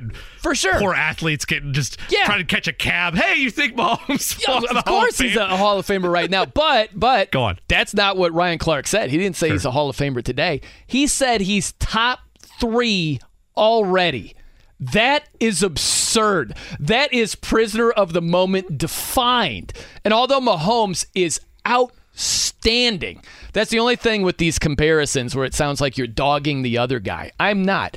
I'm just saying there's something to be said for longevity. There's something to be said for Peyton Manning throwing for over 70,000 yards and doing it for as long as he did. Mahomes has been brilliant. It's been six years he's been in the NFL. He hasn't surpassed Peyton Manning yet. Sorry. So, a couple things with this. First off, uh, not I mean it's great radio. Not very happy with you uh, putting me against city of Indianapolis here. they already beat the Chiefs in Week Three. We hung a banner. Everybody had a good time, but here we are now in this boat. Um, Best team in the National Football League, Jimmy. Indeed hang the banner. Uh, a transitive property, Super Bowl champions. Um, oh, by the way, why is this a rebuilding year? I, I, I exactly. Where is this coming from? Exactly. There's no where. I will pull it up for you in the break and then and that, this is a bad idea because it, it, Shane Steichen just hired a couple days ago. Don't bring me in the weeds there because multiple people every year pick the Chargers to win the West. This is the year the Chargers make it. Russell Wilson is but in Denver. You're the third Davante highest odds Adams. on favorite to win the It's- whole league. That's not that's not what And a the guy like Travis Kelce's division. talking about. What no, Travis Mahomes, Kelce's talking Mahomes said this yesterday. Mahomes said it yesterday, and it if you go look at either talking point pieces or articles covering the team, I'm not talking about Vegas odds. Because yes, you're right on that. They were. They were third or fourth favorite to win the whole thing, and Price still were the betting favorite to win the division. It was much closer than it had been in years past. But yes, any talking point piece, or even I'm sure you can find a Ryan Clark soundbite talking Uh-huh. about it too. Uh-huh. That's what ESPN does See, I like this. Is they talk about whatever's hot and whatever will stoke the fire Uh-huh. because. Uh, No more than last year, Patrick Mahomes is washed. Patrick Mahomes is in trouble. I like it. From Ryan Clark. I like it. You are in mama bear mode. You are protecting. I am. I'm protecting your Pat. Chiefs cub over here. You I are think that's a little protecting. blasphemous. I don't think anyone said Patrick Mahomes was washed. I might be over exaggerating slightly, but it was annoying enough that it is the talking head pundit cycle of where's the wind blowing, what will get the most traction and clicks. At that time when Kansas City was struggling, it was uh, maybe Mahomes doesn't have it, maybe we're too close to crown him. Okay. And now it is third of all time. To be clear, it's tough for me and tough for the audience to feel like I'm giving an objective answer because I'm a Chiefs fan. I don't need objectivity. I, I want right, I entertainment. won't give I won't give you objectivity then. Uh, Oh, prior no, to this is a dangerous route. prior to Mahomes coming in, Aaron Rodgers is the best quarterback I've ever seen play the position. I've always thought that he makes throws. I've never seen another Aaron Rodgers play. is so overrated. It's not even funny. Can I get to the second half? Yes. Yeah. We'll, we'll circle back to that one. he he he was my. It wasn't Brady. Wasn't Manning. And for a while, I was Team Manning over Brady in that run uh, until Brady did what he did in the second half of his career. It's it's it's tough to have an argument. Do I think he's top three? No, I, I- think that's probably too early. And I also hate legacy talks because he's only 27. That's exactly. Let it build. Right. Let it breathe. Yeah. I don't need to know that he is. And uh, I'm going to give a shout out to him because no one knows this name, but uh, a local host in Kansas City, his name is Joshua Briscoe. He gave a comment that is not hyperbole. It's not too much for the moment. I would. He's a Mount Rushmore quarterback for me right now. Oh, that's crazy. He's there. No, no, that, that's not saying he's the best Yeah. ever, he's either right there or he's in that conversation. For me, he's there. He, he he's a Mount Rushmore quarterback for me. If he's Mount Rushmore, you're saying he's at worst top four all time already. Am I banking on even if it's not Super Bowls, if it's a couple more MVPs? Am I banking No, on no more, no more, a couple more, no more, nothing. We're saying his career ends now. He's He already gets in a there. snowboarding for for for me personally? Yes, he's he's he's on Mount Rushmore. Yeah, yeah, he gets Okay. in a snowboarding accident tomorrow, Jimmy. Career's over. that's uh, uh, nice.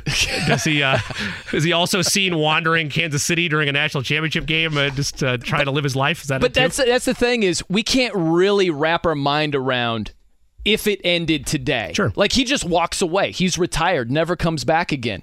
He's already Two top e- three, top four two- already. Two MVPs, two Super Bowl MVPs, and the numbers that he had. Again, there'll be a lot of what ifs to that conversation, but if someone looked at me and said he is the visually, not from a numbers standpoint, visually, the things he does, the way he extends plays, the throws he makes, whether it's sidearmed, whether it's just somehow on one leg and still Okay. throwing it 50 yards downfield. Right. If somebody told me he's the best player I've ever seen, I'm not going to hear an argument about it. But that's the difference. Away from the visual thing, and I agree Sure. with you, he's majestic. He's But if it's But- accolades- but, it's right. It's and it's not just visual. what's the benchmark? Look at it like this: What are you getting? What are you getting? So if you look at Peyton Manning, I'll just throw out a name. Peyton Manning. What you got from Peyton Manning? You got 17 years. You got over 71,000 passing yards. You got a 539 touchdown passes. Like Mahomes, as great as he is, he's thrown 192. That's why it's insane to have legacy arguments already. And I'm in agreement with you on that, which again, just to be clear, not to totally throw you under the bus, but that's why that was not on my show outline today because I knew this would happen because I'm either supposed to A, not defend Mahomes and be a bad fan, or B, defend Mahomes, and then it comes off as, oh, local talk show host blasphemes against the greatest athlete that's ever uh, walked the streets of this city, which I never would. No. Both can be true. I can say I think Mahomes is better and also tell you that Peyton Manning is one of the best quarterbacks I've ever seen. Like, I can have that belief, and that's fine. I'm not saying, oh, no, Peyton was garbage. Absolutely not. Right. Peyton is one of the most accomplished quarterbacks to ever play.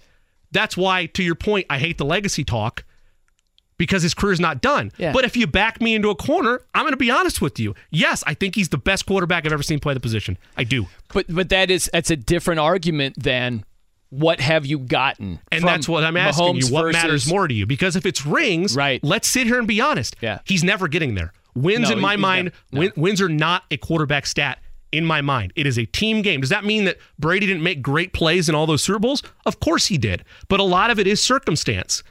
He's never going to get there. They might, like, genuinely, this league is so hard, they might never get there again. Colts fans feel the same way right now. They just want a quarterback, but the overall thought when you don't have that QB for Colts fans right now is will we ever win another game? Will we ever win the South? And then your expectations build up.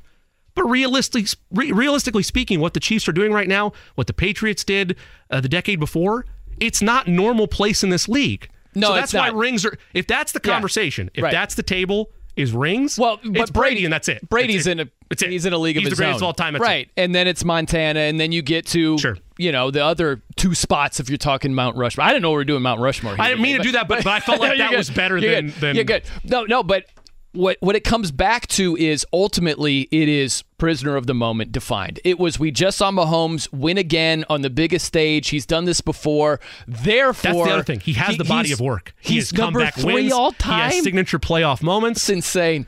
You know, like when I watch the Pacers and they're playing the national anthem and they show the the, sh- the chair.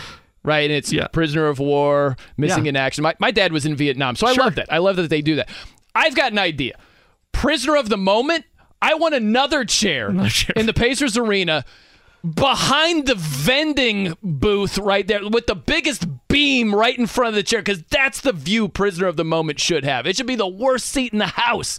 But it happens all the time. It's you just it's total knee jerk reaction mode. Peyton Manning has over 300 more touchdown passes than Mahomes, and Mahomes has passed him with the same number of rings. It's insane. Let's entertain the idea that he's healthy and he plays. He will. He will surpass him. That he hasn't and, and, yet. And, yeah. and that's that's the fine line because it's. I feel like you maybe inadvertently are treating it like we're talking about if Zach Wilson had had one great season, and I know that's a bad example, but he's bad, right? Like that's pretty consensus around the league. Or like if Baker Mayfield suddenly won a Super Bowl and he had a great year where he led the league in passing yards, if after one blip in the Uh-huh. radar, you're like, oh, he's the greatest of all time. That's knee jerk. For me, is it is this still knee jerk? Yes, but it, it is to a point that he's going. To, like I, I feel if you could bet me a futures Oh, bet, we're all oh. gamblers. Is he going to pass uh, Manning in passing yards and Manning in touchdowns? Well, I don't know about that, but I don't think he'll get to Brady. Will he have but- a but Will he have a better legacy than Peyton Yeah. Manning? Absolutely. I'd bet everything I, own right now. But yes, that's why I hate the legacy conversation because A, it irks people. B, you tick off a number of different fan bases inadvertently. And C, the career's not done. That's the crux of sports radio, Which is why I hate it, but I love it. I hate it, but I love it. It's like P90X. Yeah, that's why you go to your Twitter feed and you're like, "Oh my gosh, Yep. I need a vacation." That's what it's built on, right there. No doubt about it. All right, we got a lot to do. Peyton's still awesome. Don't don't get my mentions. You hate Peyton me. Manning. We've, we've finally I, unearthed I that watch today. all Peyton's places. Don't get mad at me. I watch the Manning cast. Very good job he does on that. Oh, Very awesome. entertaining. Very well done. Okay, coming up next, the uh, former teammate that called Buddy Hield an a hole, and it's a compliment. That's on the way. I'm Brian Noe. He is Jimmy Cook. It's 93.5, 107.5 The Fan. Eddie, you got it. Whether it's audiobooks or all-time greatest hits, long live listening to your favorites. Learn more about Kisqali Ribociclib 200 milligrams at kisqali.com and talk to your doctor to see if Kisqali is right for you. Any Slayer over there? You got any like Lamb of God? Any heavy metal stuff? I can give it to you. Okay, all right. Look forward to that.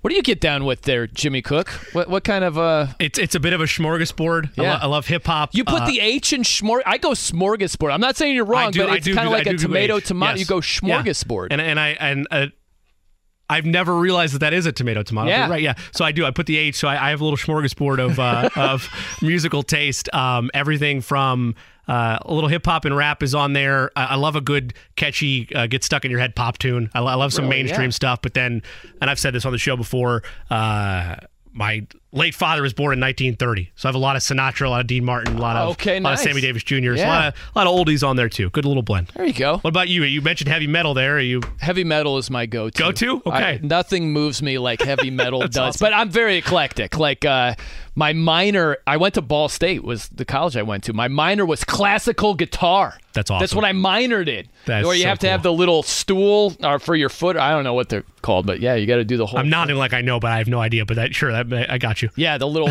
the little footrest or whatever. Like you got to be very official when you you play classical guitar. Okay, so one of Buddy Hield's teammates, his ex teammates, gave him a great compliment. He called him an a hole. okay, now this is Iman Shumpert. Listen to it because we play this because Buddy Hield just surpassed Reggie Miller for the single season Pacers record, most three pointers made. So Is he better than Reggie? See, that's knee jerk. That's a Ah, pass right there. Just to be yeah, like- we'll Go ahead. circle back to that. We'll Continue. circle back to that. Um, but this is Iman Shumpert, former teammate with the Kings. What he had to say about Buddy Hield. Check this out.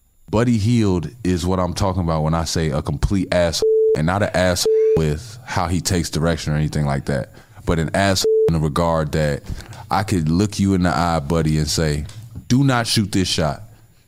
I don't care how open it is, don't shoot this shot. When I throw it to him, if a mother ain't in his face all over him, He's shooting it. he's shooting it Yeah. because no amount of no amount of pressure, no side bet, it ain't nothing that could go on in his mind that make him feel like he's about to miss this shot. He is completely invested in saying, "I've never missed a shot in my life," and I love it. That's awesome. That's on the Bootleg Kev podcast. Iman Shumpert giving some major props to Buddy Hield. And look, man, props to Eddie Garrison. He was doing all this crack research before the show started. And it is fascinating how much the game has changed from Reggie's era to Buddy Hield's era. And this is not to take any shine away from Buddy Hield whatsoever. It's just a different game. Threes are being shot at a much more uh, rapid rate. It's crazy how many things have changed between Reggie and uh, Buddy Hield, where some of the stats here, the amount of times, Buddy Hield last night, he was six for 10 from three point range. And so I just started a conversation before the show started. Hey, how many times had Reggie Miller shot 10 threes in a game? And so Reggie Miller, out of nearly 1,400 games played, he did that 64 times where he attempted 10 three pointers. Buddy Hield, as again, Eddie did all this research, props to him. 42 times just as a pacer, he's done that. In 86 games, Buddy Hield has done that 42 times where he's attempted 10 three pointers. That is nearing what Reggie Miller did for an entire career. So it's just a completely different game. And that, again, I want to restate it. Not to take shine away from Buddy. He's worked very hard. He is a very, very good three point shooter. It's just a completely different game now. That's all. And Reggie would say this as he said it when Ray Allen surpassed him and when Steph Curry subsequently surpassed him. That is part of the whole records are made to be broken type conversation where you can't imagine during your playing days, oh, I wonder what the league's going to be like in 30 years. Like, right, a player's not thinking Yeah, about that right sure. now. But yeah, it, it's a, uh, to your point, not taking anything away from Buddy because that's life. Uh, uh, Areas evolve uh, across the board in life and in the sports world, it's just the same. Offensive innovations, defensive innovation, whatever you want to go with. Right now, it's an offensive swing within the NBA and within the trickle down effect of college hoops. But to that larger point, somebody like I didn't hadn't really thought about it till yesterday. I was watching Pacers Uh, and Bulls, and somebody's like, "Man, I can't believe he already broke it. There's 20 games left." And at first, I kind of looked at him because I, I love the NBA, and I was like, "Well, I mean, it's different style." But then you sit and think about it. Yeah, that is it is crazy. Not that he passed him, but just how much the game has totally, even off of a 20 year sample size, completely done a 180 for what matters. And that is that's a great example of it can be both. Sure. You know what I mean? Like it's a little bit of nuanced thing. We live in this black and white world it seems like especially in the sports world where if you're not saying buddy's awesome it's not about era it, it, like you can say both things. Buddy hield has done a great great job and the era is totally different with the amount of threes that are being shot. Like both things are true. We were just discussing with that point about records and if they could be broken or not regardless of style of play, and I guess this is one that maybe this is a, another save, Eddie, save it for a cold take. Uh-huh. Uh, Mike Chappell talked about this earlier in the week, I think, uh, on Twitter um, at mchappell51. But I really genuinely don't think Emmitt Smith's record's ever going to get broken. Really? That is one I feel Ooh. locked into. Ooh, interesting. Because two-headed monsters, you know, right? You running backs don't have that kind of longevity yeah. anymore to even get there. And, and, and I know people said the same thing with when Walter Payton had like, oh, it's never going to get the closest in the last 15 years has been Frank Gore, who still somehow eked out and, and was on the back right, end of that right, last right. age of running backs going to play until they can't move Much anymore. more passing league. Uh, yes, yeah. uh, Adrian Peterson and I like Daniel Thomason. I like because there are some records that are so far out, like no one's breaking insert the blank here. Like and nobody paid the most wins in baseball right. for a starting pitcher. Like some of that stuff's unreachable, but that is a reachable record that probably will not be reached for a number of different reasons. Yeah. running backs don't last as long. Teams do not value running backs sure. as long payment wise. Yeah, just across the board, that's one that unless there's a major shift in the way running backs are treated, I, I don't know it's ever going to get snapped. Yeah, no, that's an interesting uh, comment right there. There he is. Uh, Jimmy Cook. I'm Brian Noe. Coming up next, We'll talk to Matt Taylor, voice of the Colts. Keep it locked right here, 93.5, 107.5 The Fan. Oh, it's... Whether it's audiobooks or all-time greatest hits, long live listening to your favorites. Learn more about Kisqali Ribociclib 200 milligrams at kisqali.com and talk to your doctor to see if Kisqali is right for you. What's going on, everybody? Hope you're having a fantastic Thursday. I'm Brian Noe. He's Jimmy Cook. We want to welcome in Matt Taylor, voice of the Colts, joining us here on the fan. Good afternoon, Matt. Hope all is well. Uh, we just kicked around a simple question here today. What would make you happy as a Colts fan this year, in the year 2023, within reason, of course? What would be a couple of the things on your list that would make you happy if the Colts did fill in the blank? Oh man, well I guess you know, don't go, uh, you know, one and seven or whatever it was towards the back half of last year, and you know, score score a lot more touchdowns, make the playoffs. Uh, you know, have some stability at, at the quarterback position. Yeah, I mean, those are all things that I think would put a smile on my face, make make things enjoyable, and I'm sure would uh, brighten up a lot of Colts fans, you know, fandom, if you will, towards the back half of hopefully what is a good 2023. Man, I know there's a lot of uh, sadness and frustration to an extent from the way maybe not the last full two years have gone, but in particular this past season. We talked about it uh, about the Pacers as well. Just a lot of losing at times, but the Pacers this year, young core. Again, I know they've uh, had a tough losing streak recently, but there's more games in the NBA. We'll let that part slide. But the th- fan base is the same, right? You want to see positive growth. You want to see a return to hope and and belief in this franchise where is your needle moved with the hiring of Shane Steichen in that regard? And then just overall the preparation for what they're ultimately going to do in April's draft? Well, I think my optimism just relies obviously on the offensive side of the ball. When you look at the success that the Eagles have had the last two years, and specifically last year in 2022, I mean, they're top 10 in everything, you know, yards and points and red zone and third down. I mean, these are all areas. I mean, situational football is really where the Colts struggled last year. You know, getting off to fast starts. You know, the Colts, I think, only scored 20 points all season on their opening possessions of games. And if you look at the Eagles, that number was 62. They're really good in fourth quarter. So, kind of like the minutia of offense, they were just really good and top tier in just about everything that they did. Now they've got great players, right? I mean, they got. I mean, they had six uh, Pro Bowlers on that side of the ball with Jalen Hurts and Kelce at center, and then a bunch of skill players and Smith and uh, AJ Brown. So that certainly makes life easier. But he's still the guy that is orchestrating that thing and calling the plays and designing the offense. And he's done it and has had success with a variety of different quarterbacks. I think that's been well chronicled with, you know, Philip Rivers and Justin Herbert and Jalen Hurts. These are all different guys. Um, they have different levels of mobility and athleticism and arm strength, and he's just had a high success uh, with all of them. And I think that gives you optimism going forward. And I think also too, and and this is just sort of like the big picture NFL fan in me is that the NFL is built for parity. I mean, we see every game seemingly comes down to the fourth quarter. All these games are decided, uh, you know, by seven points or less. And every year in the NFL playoffs, I mean, it's been like what 32 consecutive years where at least four teams make the playoffs that did not the year before. And that number this past playoff run was seven. There were seven teams that made the playoffs in 22 that didn't in 21. And we always routinely talk about teams going from worst to first in their division, a la the Jacksonville Jaguars this past year. So I don't think the cupboard's bare for the Colts. In fact, I'm I'm actually pretty optimistic that Shane Steichen can retool, reboot this offense uh, with Jonathan Taylor, some core pieces along the offensive line, with Michael Pittman Jr., some big play threats like Alec Pierce and Jelani Woods. He can come in and put a stamp on this thing with the quarterback that they pick, however they decide to, to go that route, and be able to make it work.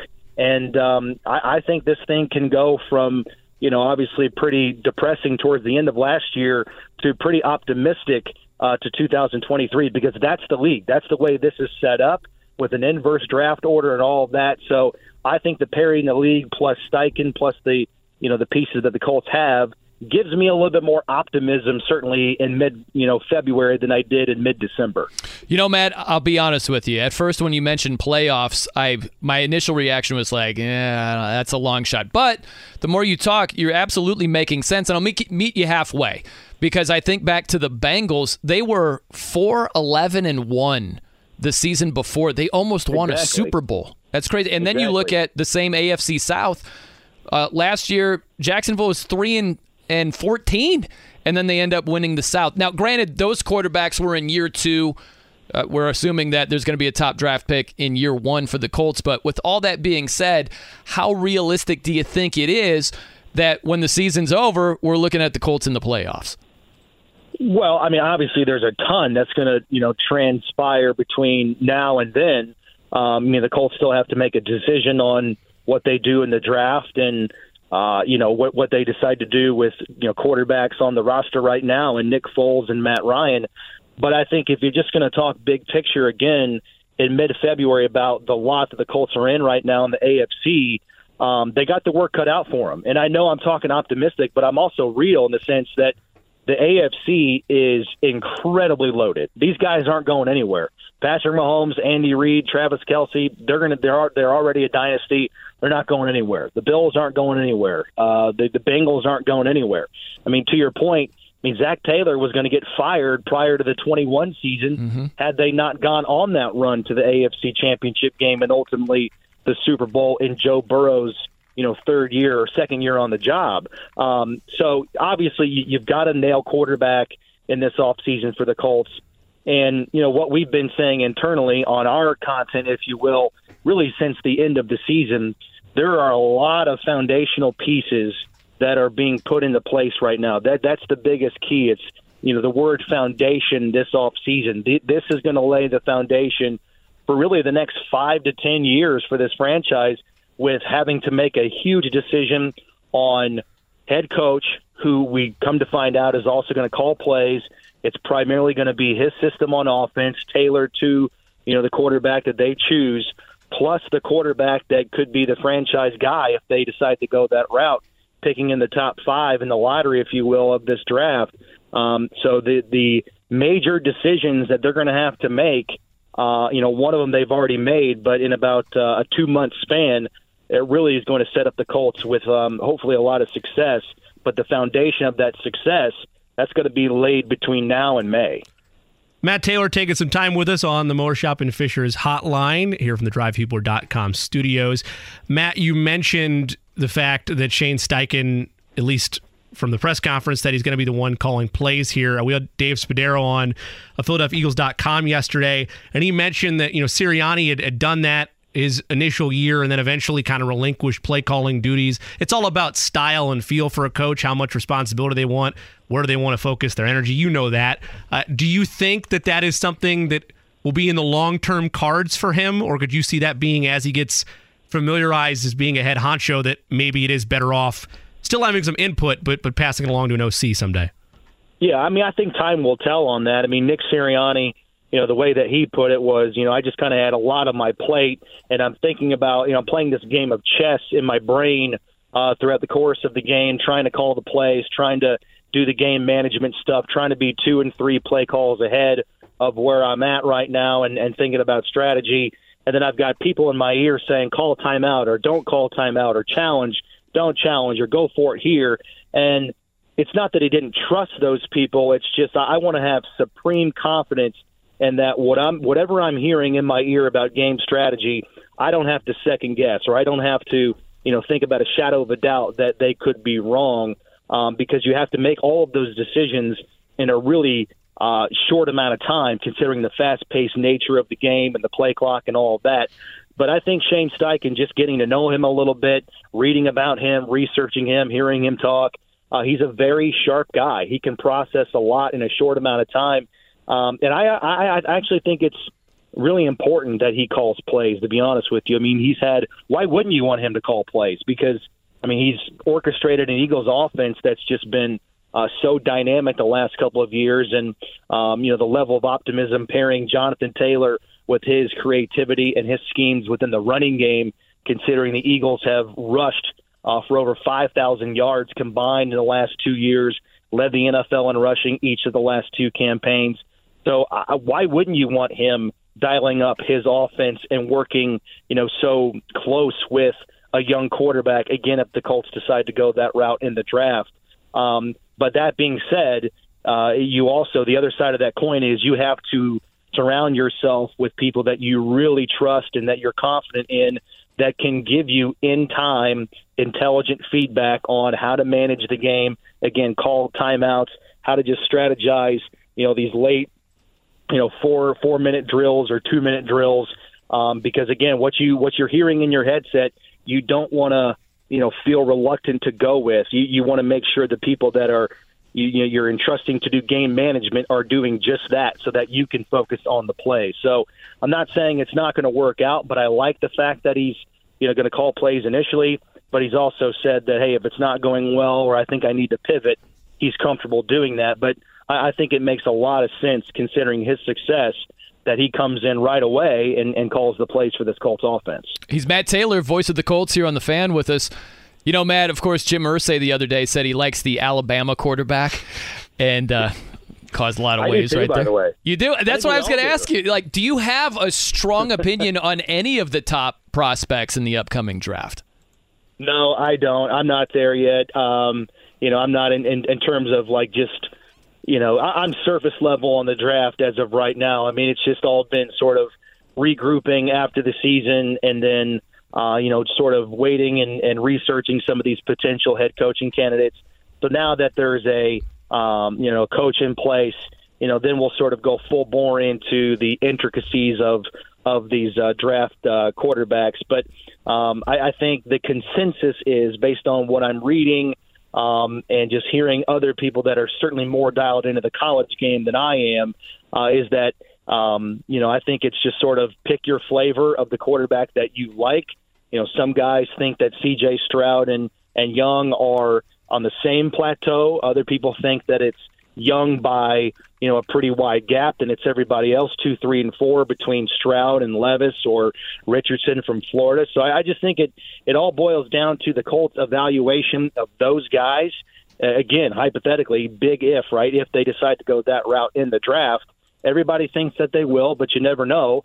Um, but it's it's certainly going to be fascinating and interesting to see how this all plays out. Plus, the whole fact that you know the Chicago Bears are sitting there at number one, and the you know the history with Matt Eberflus and the Colts, and you know his uh, intimate knowledge of this Colts roster, and the fact that they hypothetically don't need a quarterback, and they could get the best you know non-quarterback player in the draft by moving back to four. What would it take to move up to number one? Uh, would it take next year's first-round pick for the Colts?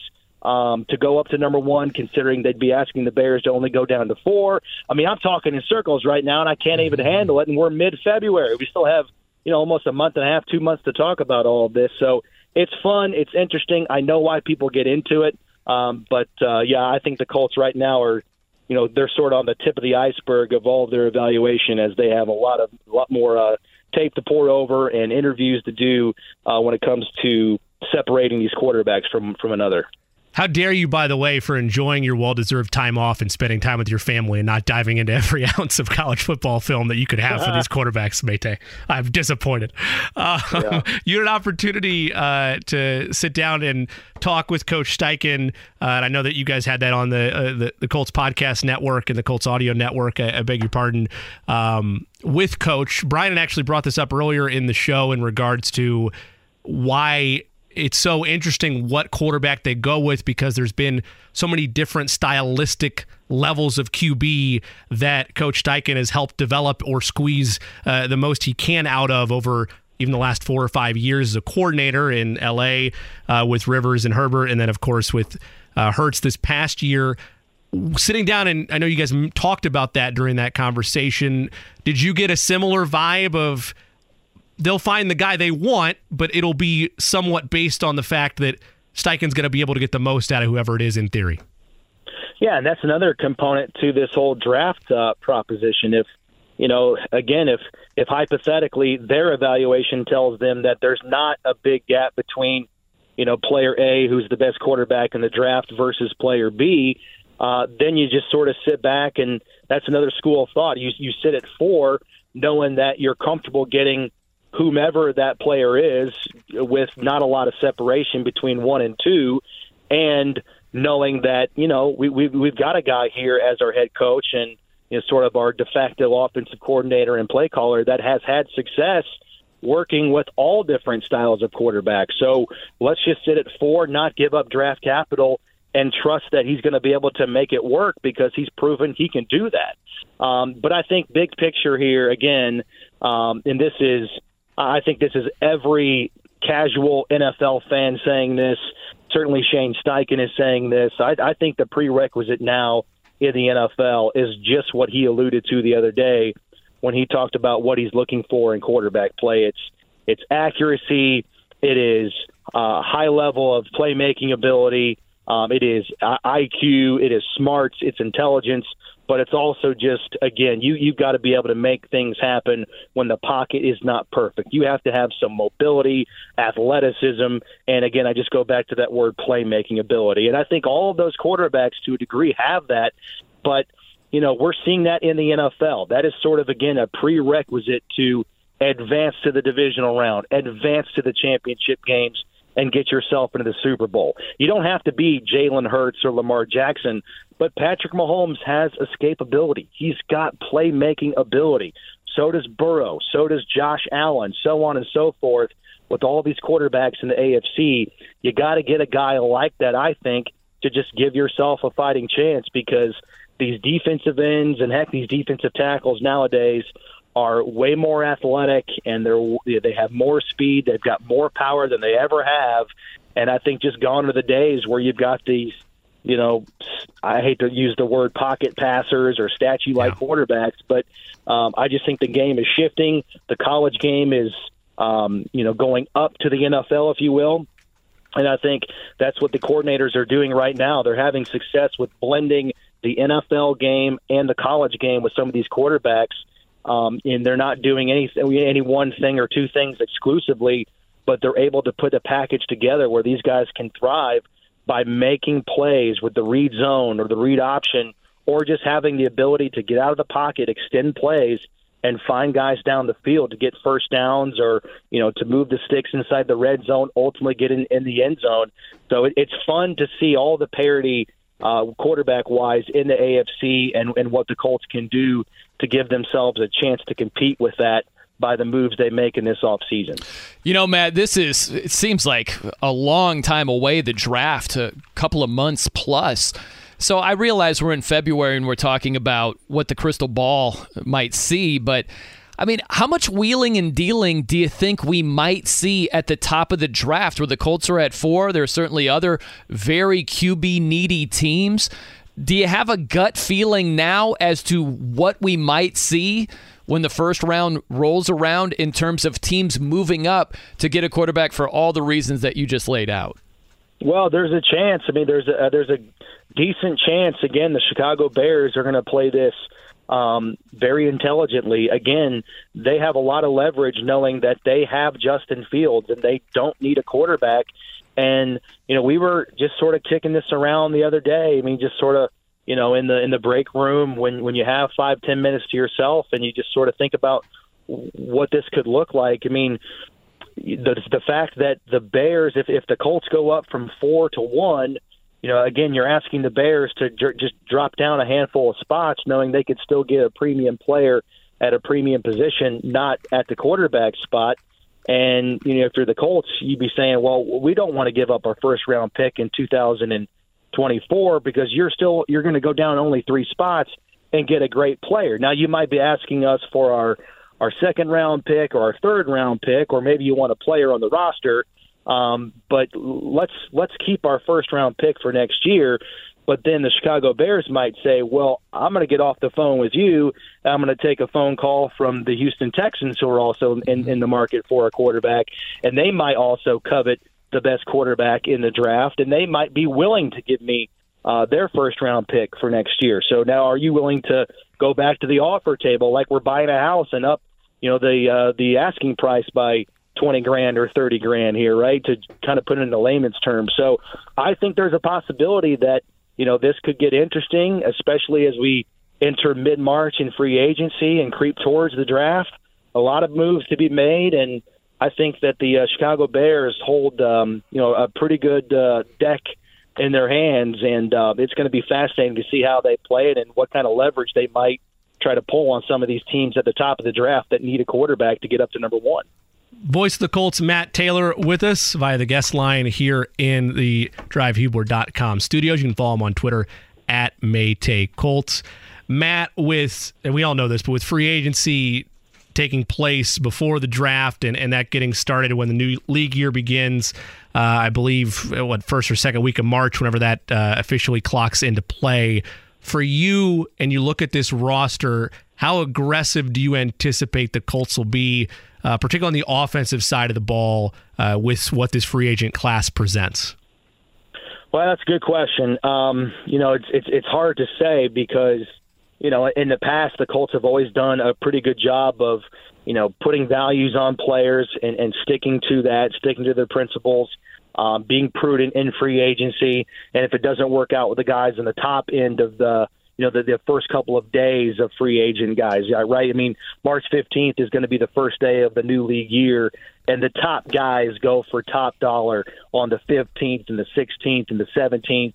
And are those guys overpaid? Yeah, but they're also the top guys on the market, and teams, you know, that's that's what you do. I mean, that's what the Jacksonville Jaguars did with, you know, guys like Zay Jones and Christian Kirk, and to a degree, it worked out for them, right? Because they won the division, they won a playoff game, got back to you know some franchise stability. Um, so I think there's two different schools of thought there.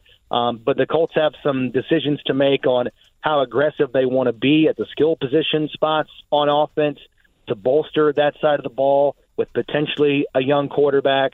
Um, also, too, I, I think it, it's going to be interesting how the Colts pitch themselves to free agents on the outside market, right? I mean, if you're a receiver on the open market, uh, that happens chronologically uh, in the calendar before the draft, and the Colts potentially wouldn't have a franchise quarterback taken at that point because the draft happens after free agency.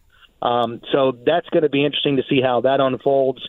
Um, but also, two in-house free agents, some big ones. You know, Parris Campbell, Ashton Dulin on that side of the ball. On the defensive side of the ball, you know, Tyquan Lewis coming off another injury, um, Yannick Ngakoue, Bobby Okereke at the linebacker position, um, Chase McLaughlin on special teams, who was so uh, confident and stable at the kicking position. So uh, I think there's a lot of different angles to look at this with the Colts going into free agency, both in house on the open market, and also how they decide to market themselves to outside free agents um, with the unknown of the quarterback position.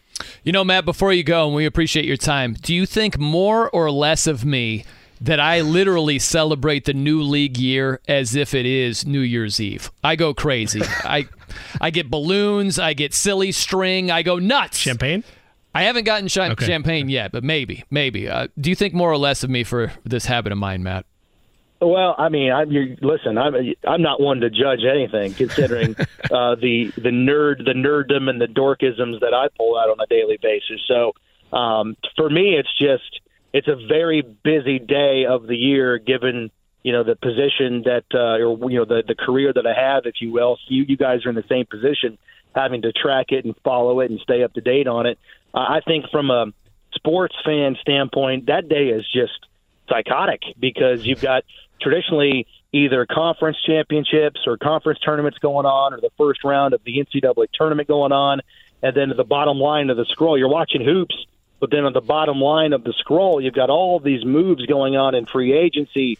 You know, this guy signs for this much money with this team, or, you know, this player is being waived, or this guy's contract is being uh, you know, moved into a different realm of the business side. He's going to roll over money and all this stuff. So um, it is a very, very busy time of the year in mid March. I'm sure, you know, NCAA basketball doesn't like the fact that the NFL continues to kind of, you know, disappear and then come back and overshadow some big moments uh, on the sports calendar. But that is the beast that the NFL has created with as soon as the Super Bowl is over, then you've got the combine, then it's free agency, then it's the draft, then it's the off-season workout program, and then boom, it's training camp again. So it really never goes away. So I'm with you. March 15th is a big day, and uh, I'm excited for it, just like everybody else. Oh yeah, very excited for it, and we're a step closer to the draft when that rolls around for sure. But Matt, appreciate your time today, man. Good to chat with you. Hope you have a good day. I appreciate you guys. You too. There he is, Matt Taylor, voice of the Colts. You know, I do wonder, Jimmy, uh, Brian Noe and Jimmy Cook with you right here. So I, I'm curious if there is a team that will punt. This sounds crazy, town, right here, but follow me on this. Okay. I wonder if there is a quarterback needy team that punts on drafting a top quarterback this year. Now, hear me out on this. I've been thinking about this too. Right? Like, yes. think about it. If you aren't in love with any of these guys, if you say, hey, Bryce Young's a baller, but he's wiry, he's a small guy. Uh, CJ Stroud, hey, he doesn't move around that great. Uh, Will Levis, is a, his decision making is goofy. Same thing with Anthony Richardson. Whatever, right? Whatever reasons, you're just not in love with any of these quarterbacks, and you need a quarterback. Is there going to be a team that is disciplined enough to say, we're going to take our lumps for another year, another one, like DJ Khaled. And they say, Caleb Williams next year, Drake Maye next year. Will there be a team that does that? I'm fascinated by that. It's not who ends up with which quarterback this year, it's which team, if there is one, says, eh, we're just going to wait until 2024. Well, the fear of God is in the head of Colts fans right now because of the joke by Chris Ballard the Yeah. other day. Again, I'm sure he was just being funny. I'm going to believe that until he shocks the world and trades back and everybody loses their minds collectively in the city. I, I, I think they're going to go quarterback. But that is fascinating. I have not thought of it from that angle, so I can't point to one team right now. I need to pull up the full draft order that would do it. I've got a team in mind. Go ahead then. Houston. Yeah. That's sure. my thought here. Yeah, it's DeMeco good one. Ryans played with Houston in 2006. They had the first overall pick, did not take a quarterback. Yeah. And I think DeMeco Ryan said something along the lines of a couple of weeks ago when he was talking to the media, we have a quarterback. Do we need a quarterback is the question. Hmm. So that's my thing. You know, Houston's going to be somewhat bad next year. And if you don't like the three, like you mentioned, right? Caleb Williams looks like a baller. Yeah, just Drake wait. May looks like a baller. And you could trade down too if you Yeah.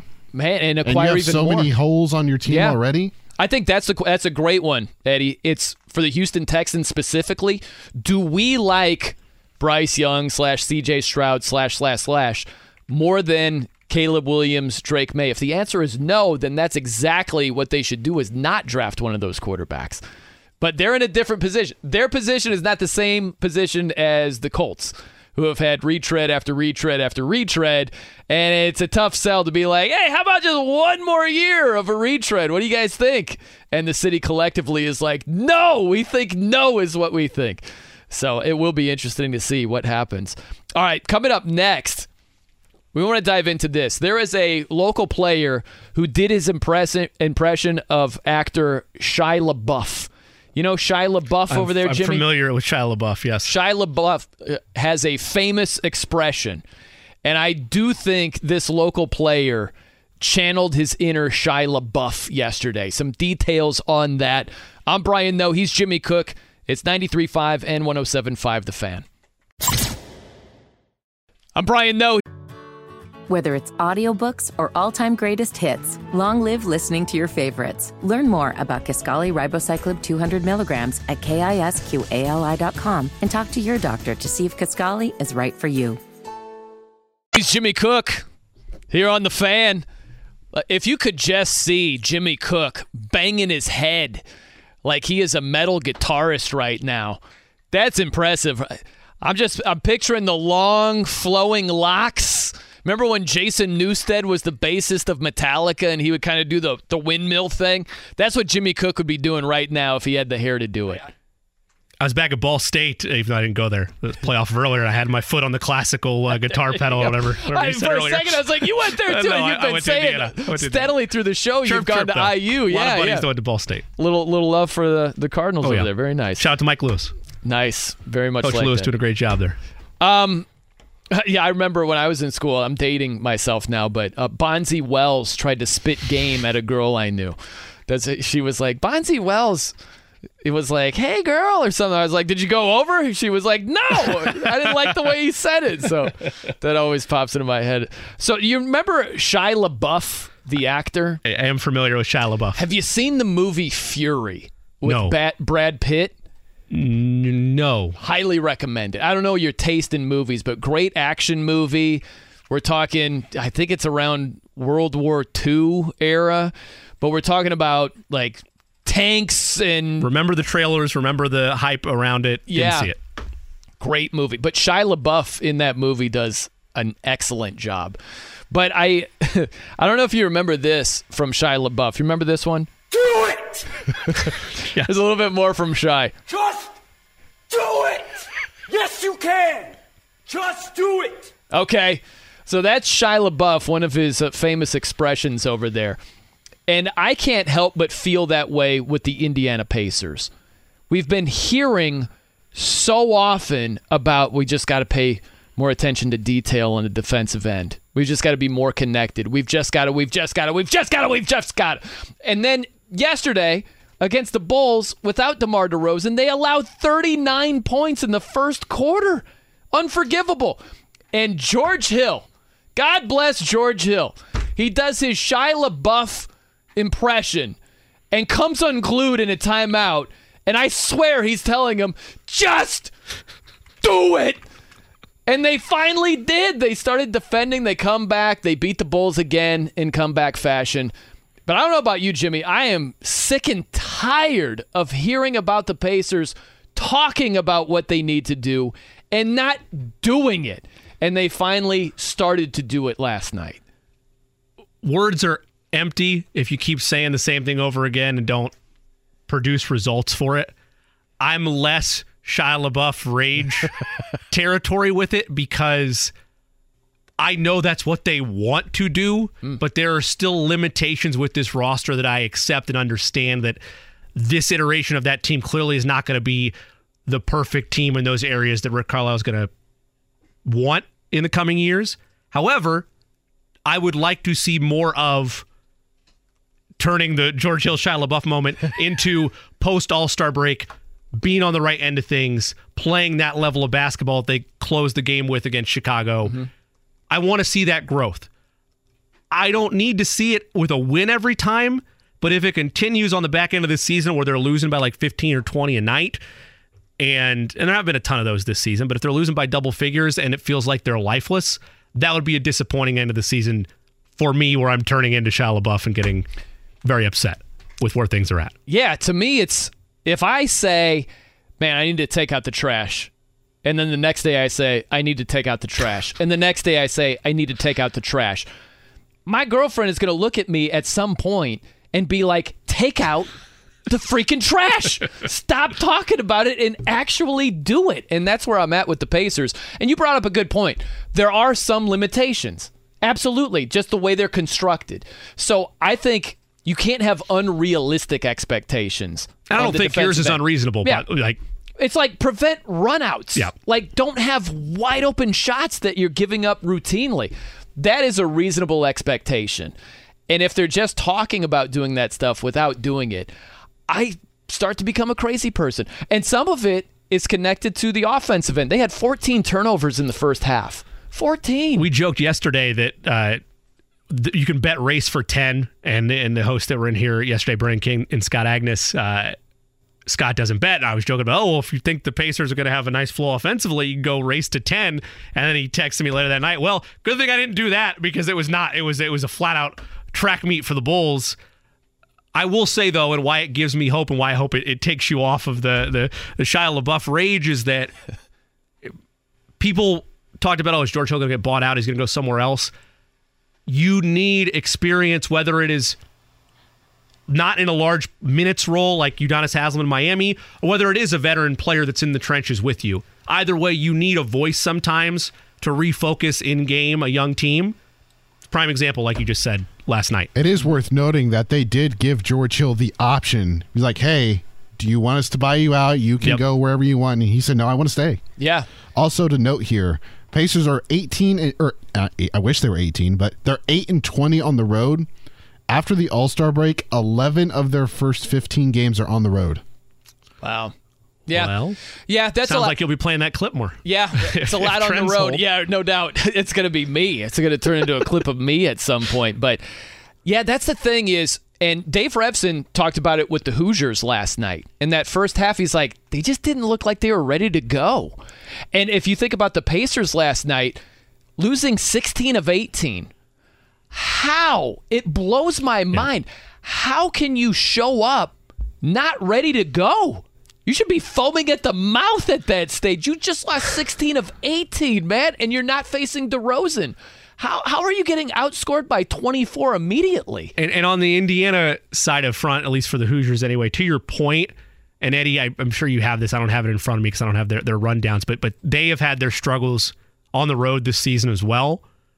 That's why I was so surprised and thrilled with the Michigan game on Saturday because they came out and they knew the moment and they knew the level it was going to take to grind it out against. It, it wasn't pretty the whole way, but they didn't have that big lull where it took a massive comeback down 19 on the road at Michigan. Uh, Does that happen and they come back and tie the game up in Mich- uh, Ann Arbor if they are down by 19? I don't know. Northwestern, I guess you can get away with that with how bad they shoot.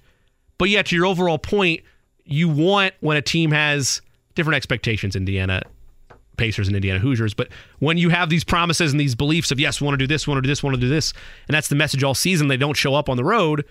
It's magnified to your point with the Pacers when it's 16 of 18. It's crazy. Yeah.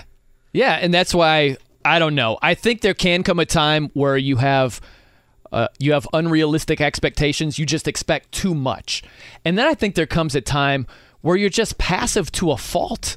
You know what I mean? Like if you've lost 16 of 18, and I don't want to bury the lead, which is they finally won, and that's great. But if you come back from a 24 point deficit, that tells me you're good enough that night to not fall down by 24 at home when you Yeah. should be just doing everything to get a win. It was like Is that a league wide thing for you, by the way? Because I was watching uh, Pel, or was it? It was Sixers and Cavs last There you night. go. They were down twenty in the third. Yeah, the they Cavs made were- a nice they, comeback. They lost, but I came back. I went back to the IU game. Came Yeah. back. This is a seven point game. Yeah. Like I mean, I, I and whether that's the flows of players get, and the Pacers are too young to be lazy. They're not a veteran Right. laden team, but you see it all the time around the league of oh, what happened? Like Uh, even a, a contender like Milwaukee, they fall asleep for a quarter and then oh, Yeah, there they are. They're back. It's the NBA is Yeah. psychotic, and that's part of the reason why I love it. But it goes back to Gregg Popovich. Pop had had it with his Spurs, and he's like, "Yeah, I know all that stuff. We're young and all, but it, it's getting old." Yeah. and he was like, "If these guys want to win games." play some defense. That that's it's it's true, right? Yes. Like, and so you saw the Pacers being able to do that last night. And it's like we just need to see that more consistently. I'm not asking for them to be the top defense in the league because there Right. are some limitations. Like I was in the Portland area for three years doing local radio, and it's comparable in ways. When they had Dame and CJ in the the backcourt, there are defensive limitations and liabilities galore. Yep. So you can't expect them to be one of the top defenses, but can they be a lot better than they were? Absolutely, on like a nightly basis, and that's why I see with the Pacers too. to that end, and I haven't really asked you about this today, but I mentioned earlier that the Pacers kind of gave us fool's gold to start the year because they, they they had a nice schedule and they came out swinging, and there were all these expectations for a season that was really going to be not have fun, but let's grow night in and night out. If it's a another sub 500 season, okay, but just show me growth, give me something to believe in. They come out of the gate swinging, and it's like, well, man, they're going to be a four or five seed in the playoffs. Yeah. Where is your needle of that wave of excitement to where they've teetered out now? Is it disappointment? Is it, yeah, I guess this makes sense. Where, where are you at with all that? With with which with the of it? flow of them, of, of where they started to where they are now. Are you surprised at all they eventually teetered off given how well they started? Or Oh, are I see you, what you're saying. Like, like Yeah. some Pacers fans Right. have frustration. Some are like, yeah, they're young. It's it, I, I think that the beginning was mostly misleading. Yeah. I think they were playing over their heads. It's a little bit like I don't know the best example. It's a little bit like Linsanity. Remember Yeah. when Jeremy Lin Yes. just went Yeah. ballistic for a couple Yes. of weeks, and then it was like, eh, he's not that good. That that's sort of what I thought Sure. team wise for the Pacers. So no, I never completely bought the hype, but I mean, look at the Sacramento Kings. We've been waiting for the Kings to dip, and they they just haven't. they're, not, still- and, and and that's what's. I mean, that's why everybody said it's a win-win in that trade, right? Because you look at two franchises again. Would the Pacers kill to be where they're at uh, in Sacramento? Sure, Sure. but the Kings, I would argue, have a couple more playmakers, a couple more Oh, just yeah. dynamic talent in that starting five than the Pacers do right now. Yeah. By the way, I lost a bet. Uh, one of my friends in the offseason, he was like, you can pick any team in any sport to not make the playoffs Oh, no. for the next three years. And I thought for like five seconds, and I was like, uh, give me the Sacramento Kings. and look at what they're doing Man. this season. My You- so you saved the Kings. If, this ends up to a championship, are you going to submit a claim to, to be a part of the, the parade I, in Sacktown? Yeah, right. No, I'm, I'm already out of that bet because what was it? I won uh, the Eagles beating the Niners in the NFC Championship game, so that, that canceled the bet out. So that was good. That was good, but not one of my finer moments with the the Kings right there. All right, we got to close the show in style here, Jimmy. We got a little bit of time left. There is a fact related to Shane Steichen that absolutely blows my mind. And then I know you got some gambling picks for us. Are you going to partake in that as well? I know I'm putting you on the spot on it. I air. could. Okay. I, I could. You're welcome to. We, open the can door. compare notes over here. I'm all for it. I haven't done crack research just yet, but I got a couple of minutes on my hands right now. We might be able to cook something up. I'm Brian Noe. He's Jimmy Cook. It's 93.5 and 107.5 The Fan. I'm Brian Noe. He's Jimmy Cook here on The Fan. You know, there's a, a fact. I was going to say a stat. I don't know if it's really a stat, Jimmy, but there's a fact related to the new Colts head coach, Shane Steichen, that blows my mind. So, Steichen, he's now the third youngest head coach in the NFL. Okay. So you start thinking, all right, well, who's younger than Steichen? So that would be Vikings head coach, Kevin O'Connell. Okay. He was just a rookie head coach last season. The other guy, Rams head coach Sean McVay. McVay is still younger than 37 year old Shane Steichen. That is amazing to me. And maybe it shouldn't be because I have to go back and look. What was he's like 32 or something? I when think he he was, was hired? 30.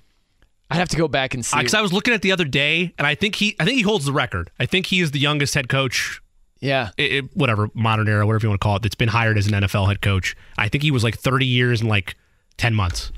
I have to go no, it's oddly specific, but I just looked at it yesterday. So Did I, you I think, I really? think because we were talking about, uh, oh, they hired a young coordinator. That's the flashy thing to do. Does it ever really pan out in the league? And I mean, there's it's been a hit or miss. It just depends on what your gauge is for Yeah. success. I mean, uh, it, it, McVay has they won a Super Bowl, right? But I mean, it, they went all in for it, and now they're in shambles. I But he's don't been know. there twice. I don't. And the Colts play the Rams next season, mm-hmm. but to me, the Rams are a sneaky team because they were the walking wounded last season. You get Stafford back, you start to get Kupp back, you get Aaron Donald back. Like I'm not again. Yeah. I'll, I'll walk back. I'm not trying to write them off into the night like they can't recover if they improve in a couple areas if they get those guys back. But you talk about your all time, and that's what everybody points. That's where the narrative went. Yeah, you went all in. Congrats on the championship. Look at your team. Did they have a ton of bad breaks oh. all year? Absolutely. It's still worth it, Yeah. though. Yeah. Absolutely Oh, yeah. still worth it. Yeah, and McVay is 37 right now. He's just a few months younger. a few months younger than Shane Steichen. By the way, They look like they're 20 years difference in age, by the way. They I mean, do. that just speaks to McVay. They absolutely do. I don't know what it is. Is it the LA weather over there? It's but something. I was thinking with Steichen, man, NFL life is real because Yes. you are on the grind. That is an old 37. Right, Steichen. uh, Maybe it's the hair. Hair's going a little bit, but Steichen is an older looking 37. when I, I, don't because you and I just talked about age, so I'm gonna be careful here. I don't want to insult my co-host. I, I'll, I'll add a couple. I, I thought I thought he was at least fifty, at least in his fifties. Steichen? Yes. Oh man, yeah. Like I knew he was young, but but but but visually, when you see him, I thought, oh, it's gotta be. Gotta be I thought he was 40, not 50. 40. Oh man, I'm 40. Are you intentionally calling You out know, oh, Brian right you now? talking me or are you No, talking Steichen? no, Steichen. No, no, I Steichen, meant, I meant that's Steichen. why I avoided You know- 40s because I. Yeah. You know what's funny? I, I'll, I'll peek behind the curtain for the people listening, and God bless all of you great people. So uh, We have you three know- minutes to get the bets. Also, Yeah, we just to will. We will. it. We will. Um, very savil, uh, savily. I don't know if that's a word. I'll but accept it. Very, very savily, maybe pending results, if that's really a word. Jimmy Cook was trying to figure out my age and and what the age difference was. And uh, he goes, so uh, Ball State, you graduate in the uh, like the late '90s, or and I was like, oh one, and I could tell he's kind of getting at. it. I'm like, oh dude, I'm 45, and he goes, yeah, I've I've hosted here with some older guys, and I just started laughing. He's like, no, no, no, guys that were like 50s, 60s, whatever. I, I'm an old Well, I man don't, I don't right think now. 40. I mean, I, I, I know it's variable person to person. Like, there's days like, oh, I'm really old, but I, I'm not. I'm 28 years old. But You're a young but, buck. But, but I don't view 45 as. Oh, it's ancient. You, you feel I, that I way? might die every day? tomorrow. Yeah. yeah, yeah. That might be it for me. I don't know. Uh, you might have to host the show solo tomorrow. I don't know. Um, okay, let's get to the bets over here. The Jay Cook plays of the day. This is me, all right? I'm not a athlete. This is my way. This is how I win. Today's plays of the day, keeping it simple, taking Purdue to win on the money line at Maryland tonight. Also, Zach Edey over 21 and a half total points. Some bonus bets for you as well. I can't say back, but we're gonna say it's a it's a it's a nice return and a positive note. Top 20 finish for Tiger Woods this weekend at the Gen- at the Genesis Invitational, and then Rory McIlroy for a top 10 finish at that same tournament as well. Three and one yesterday, five and one on the week. Plays on Twitter at the Jake Cook. We got about two minutes. You like anything tonight, Brian? Not bad. I didn't have a chance to look. All right, it's okay. You, Eddie? you're, you're peppering me I'm with. going to lay it. There's a I was lot of bothering you. points I here. bothered you during the break. That was my fault. I'm going to take the over on Giannis. It's 34 and a half. A lot of juice here, but no Khris Middleton. Uh, no Pat Connaughton, so the offense will readily go through Giannis, who's got 36 and 45 against the Bulls already this year. I will make up for it tomorrow. Okay. I'll have plays galore. By the way, uh, your traffic annoyance. Dave Revsine was very, very excited about Use a bleeping turn signal. It's not hard. Really? That's Use top it- of the list. Because I don't mind being cut off. Yeah. But at least you attempt. Like, uh, to be clear, I say I don't mind. Yeah. I get mad, but like, just let me know it was Yeah. some way. Right. Just, it doesn't take much. Yeah. Flick the flick the I, I, signal. I have to sit here and wait while you turn without letting me know I could have gone. I, I hear that, you. that that that's the biggest one. That and not and using a turn signal in a roundabout. You don't do it, people. You do not use a turn signal at a roundabout. That's next level. That's advanced Yeah, it griping right there. You know, top of my list. What is it? Tailgate drivers. Freaking Oh, yeah, hate them. Yeah. I hate that. That's what drives me. It's the most common. What I also do you hate, move or do you stay? Oh, I stay. I love it. Oh, I love you- it. Oh yes. gosh, if, if you didn't give me enough time to get out of your way, you're gonna pay the price now. If you were just cool and let it. me know subtly, okay, I'll get out of your way. Now you're gonna pay for it. But also, when someone pulls out right in front of you and then immediately turns right in front of you, that's the double Yeah. whammy right Yeah. there. That is the double freaking whammy right there. Fun with you, Jimmy Cook. Good stuff. Flew by. Uh, uh, mi- minus you making me uh, make the city mad at me about Peyton, but outside of that, it was good. I didn't. I didn't mean to. I, I didn't mean to. It- There's going to be a riot after the show, no doubt. I'm not gonna get in my car. Yeah, JMV coming up next. I'm Brian Noe. He's Jimmy Cook. Definitely keep it locked right here all day. 93.5, 107.5, The Fan. Whether it's audiobooks or all-time greatest hits, long live listening to your favorites. Learn more about Kisqali Ribociclib 200 milligrams at kisqali.com and talk to your doctor to see if Kisqali is right for you.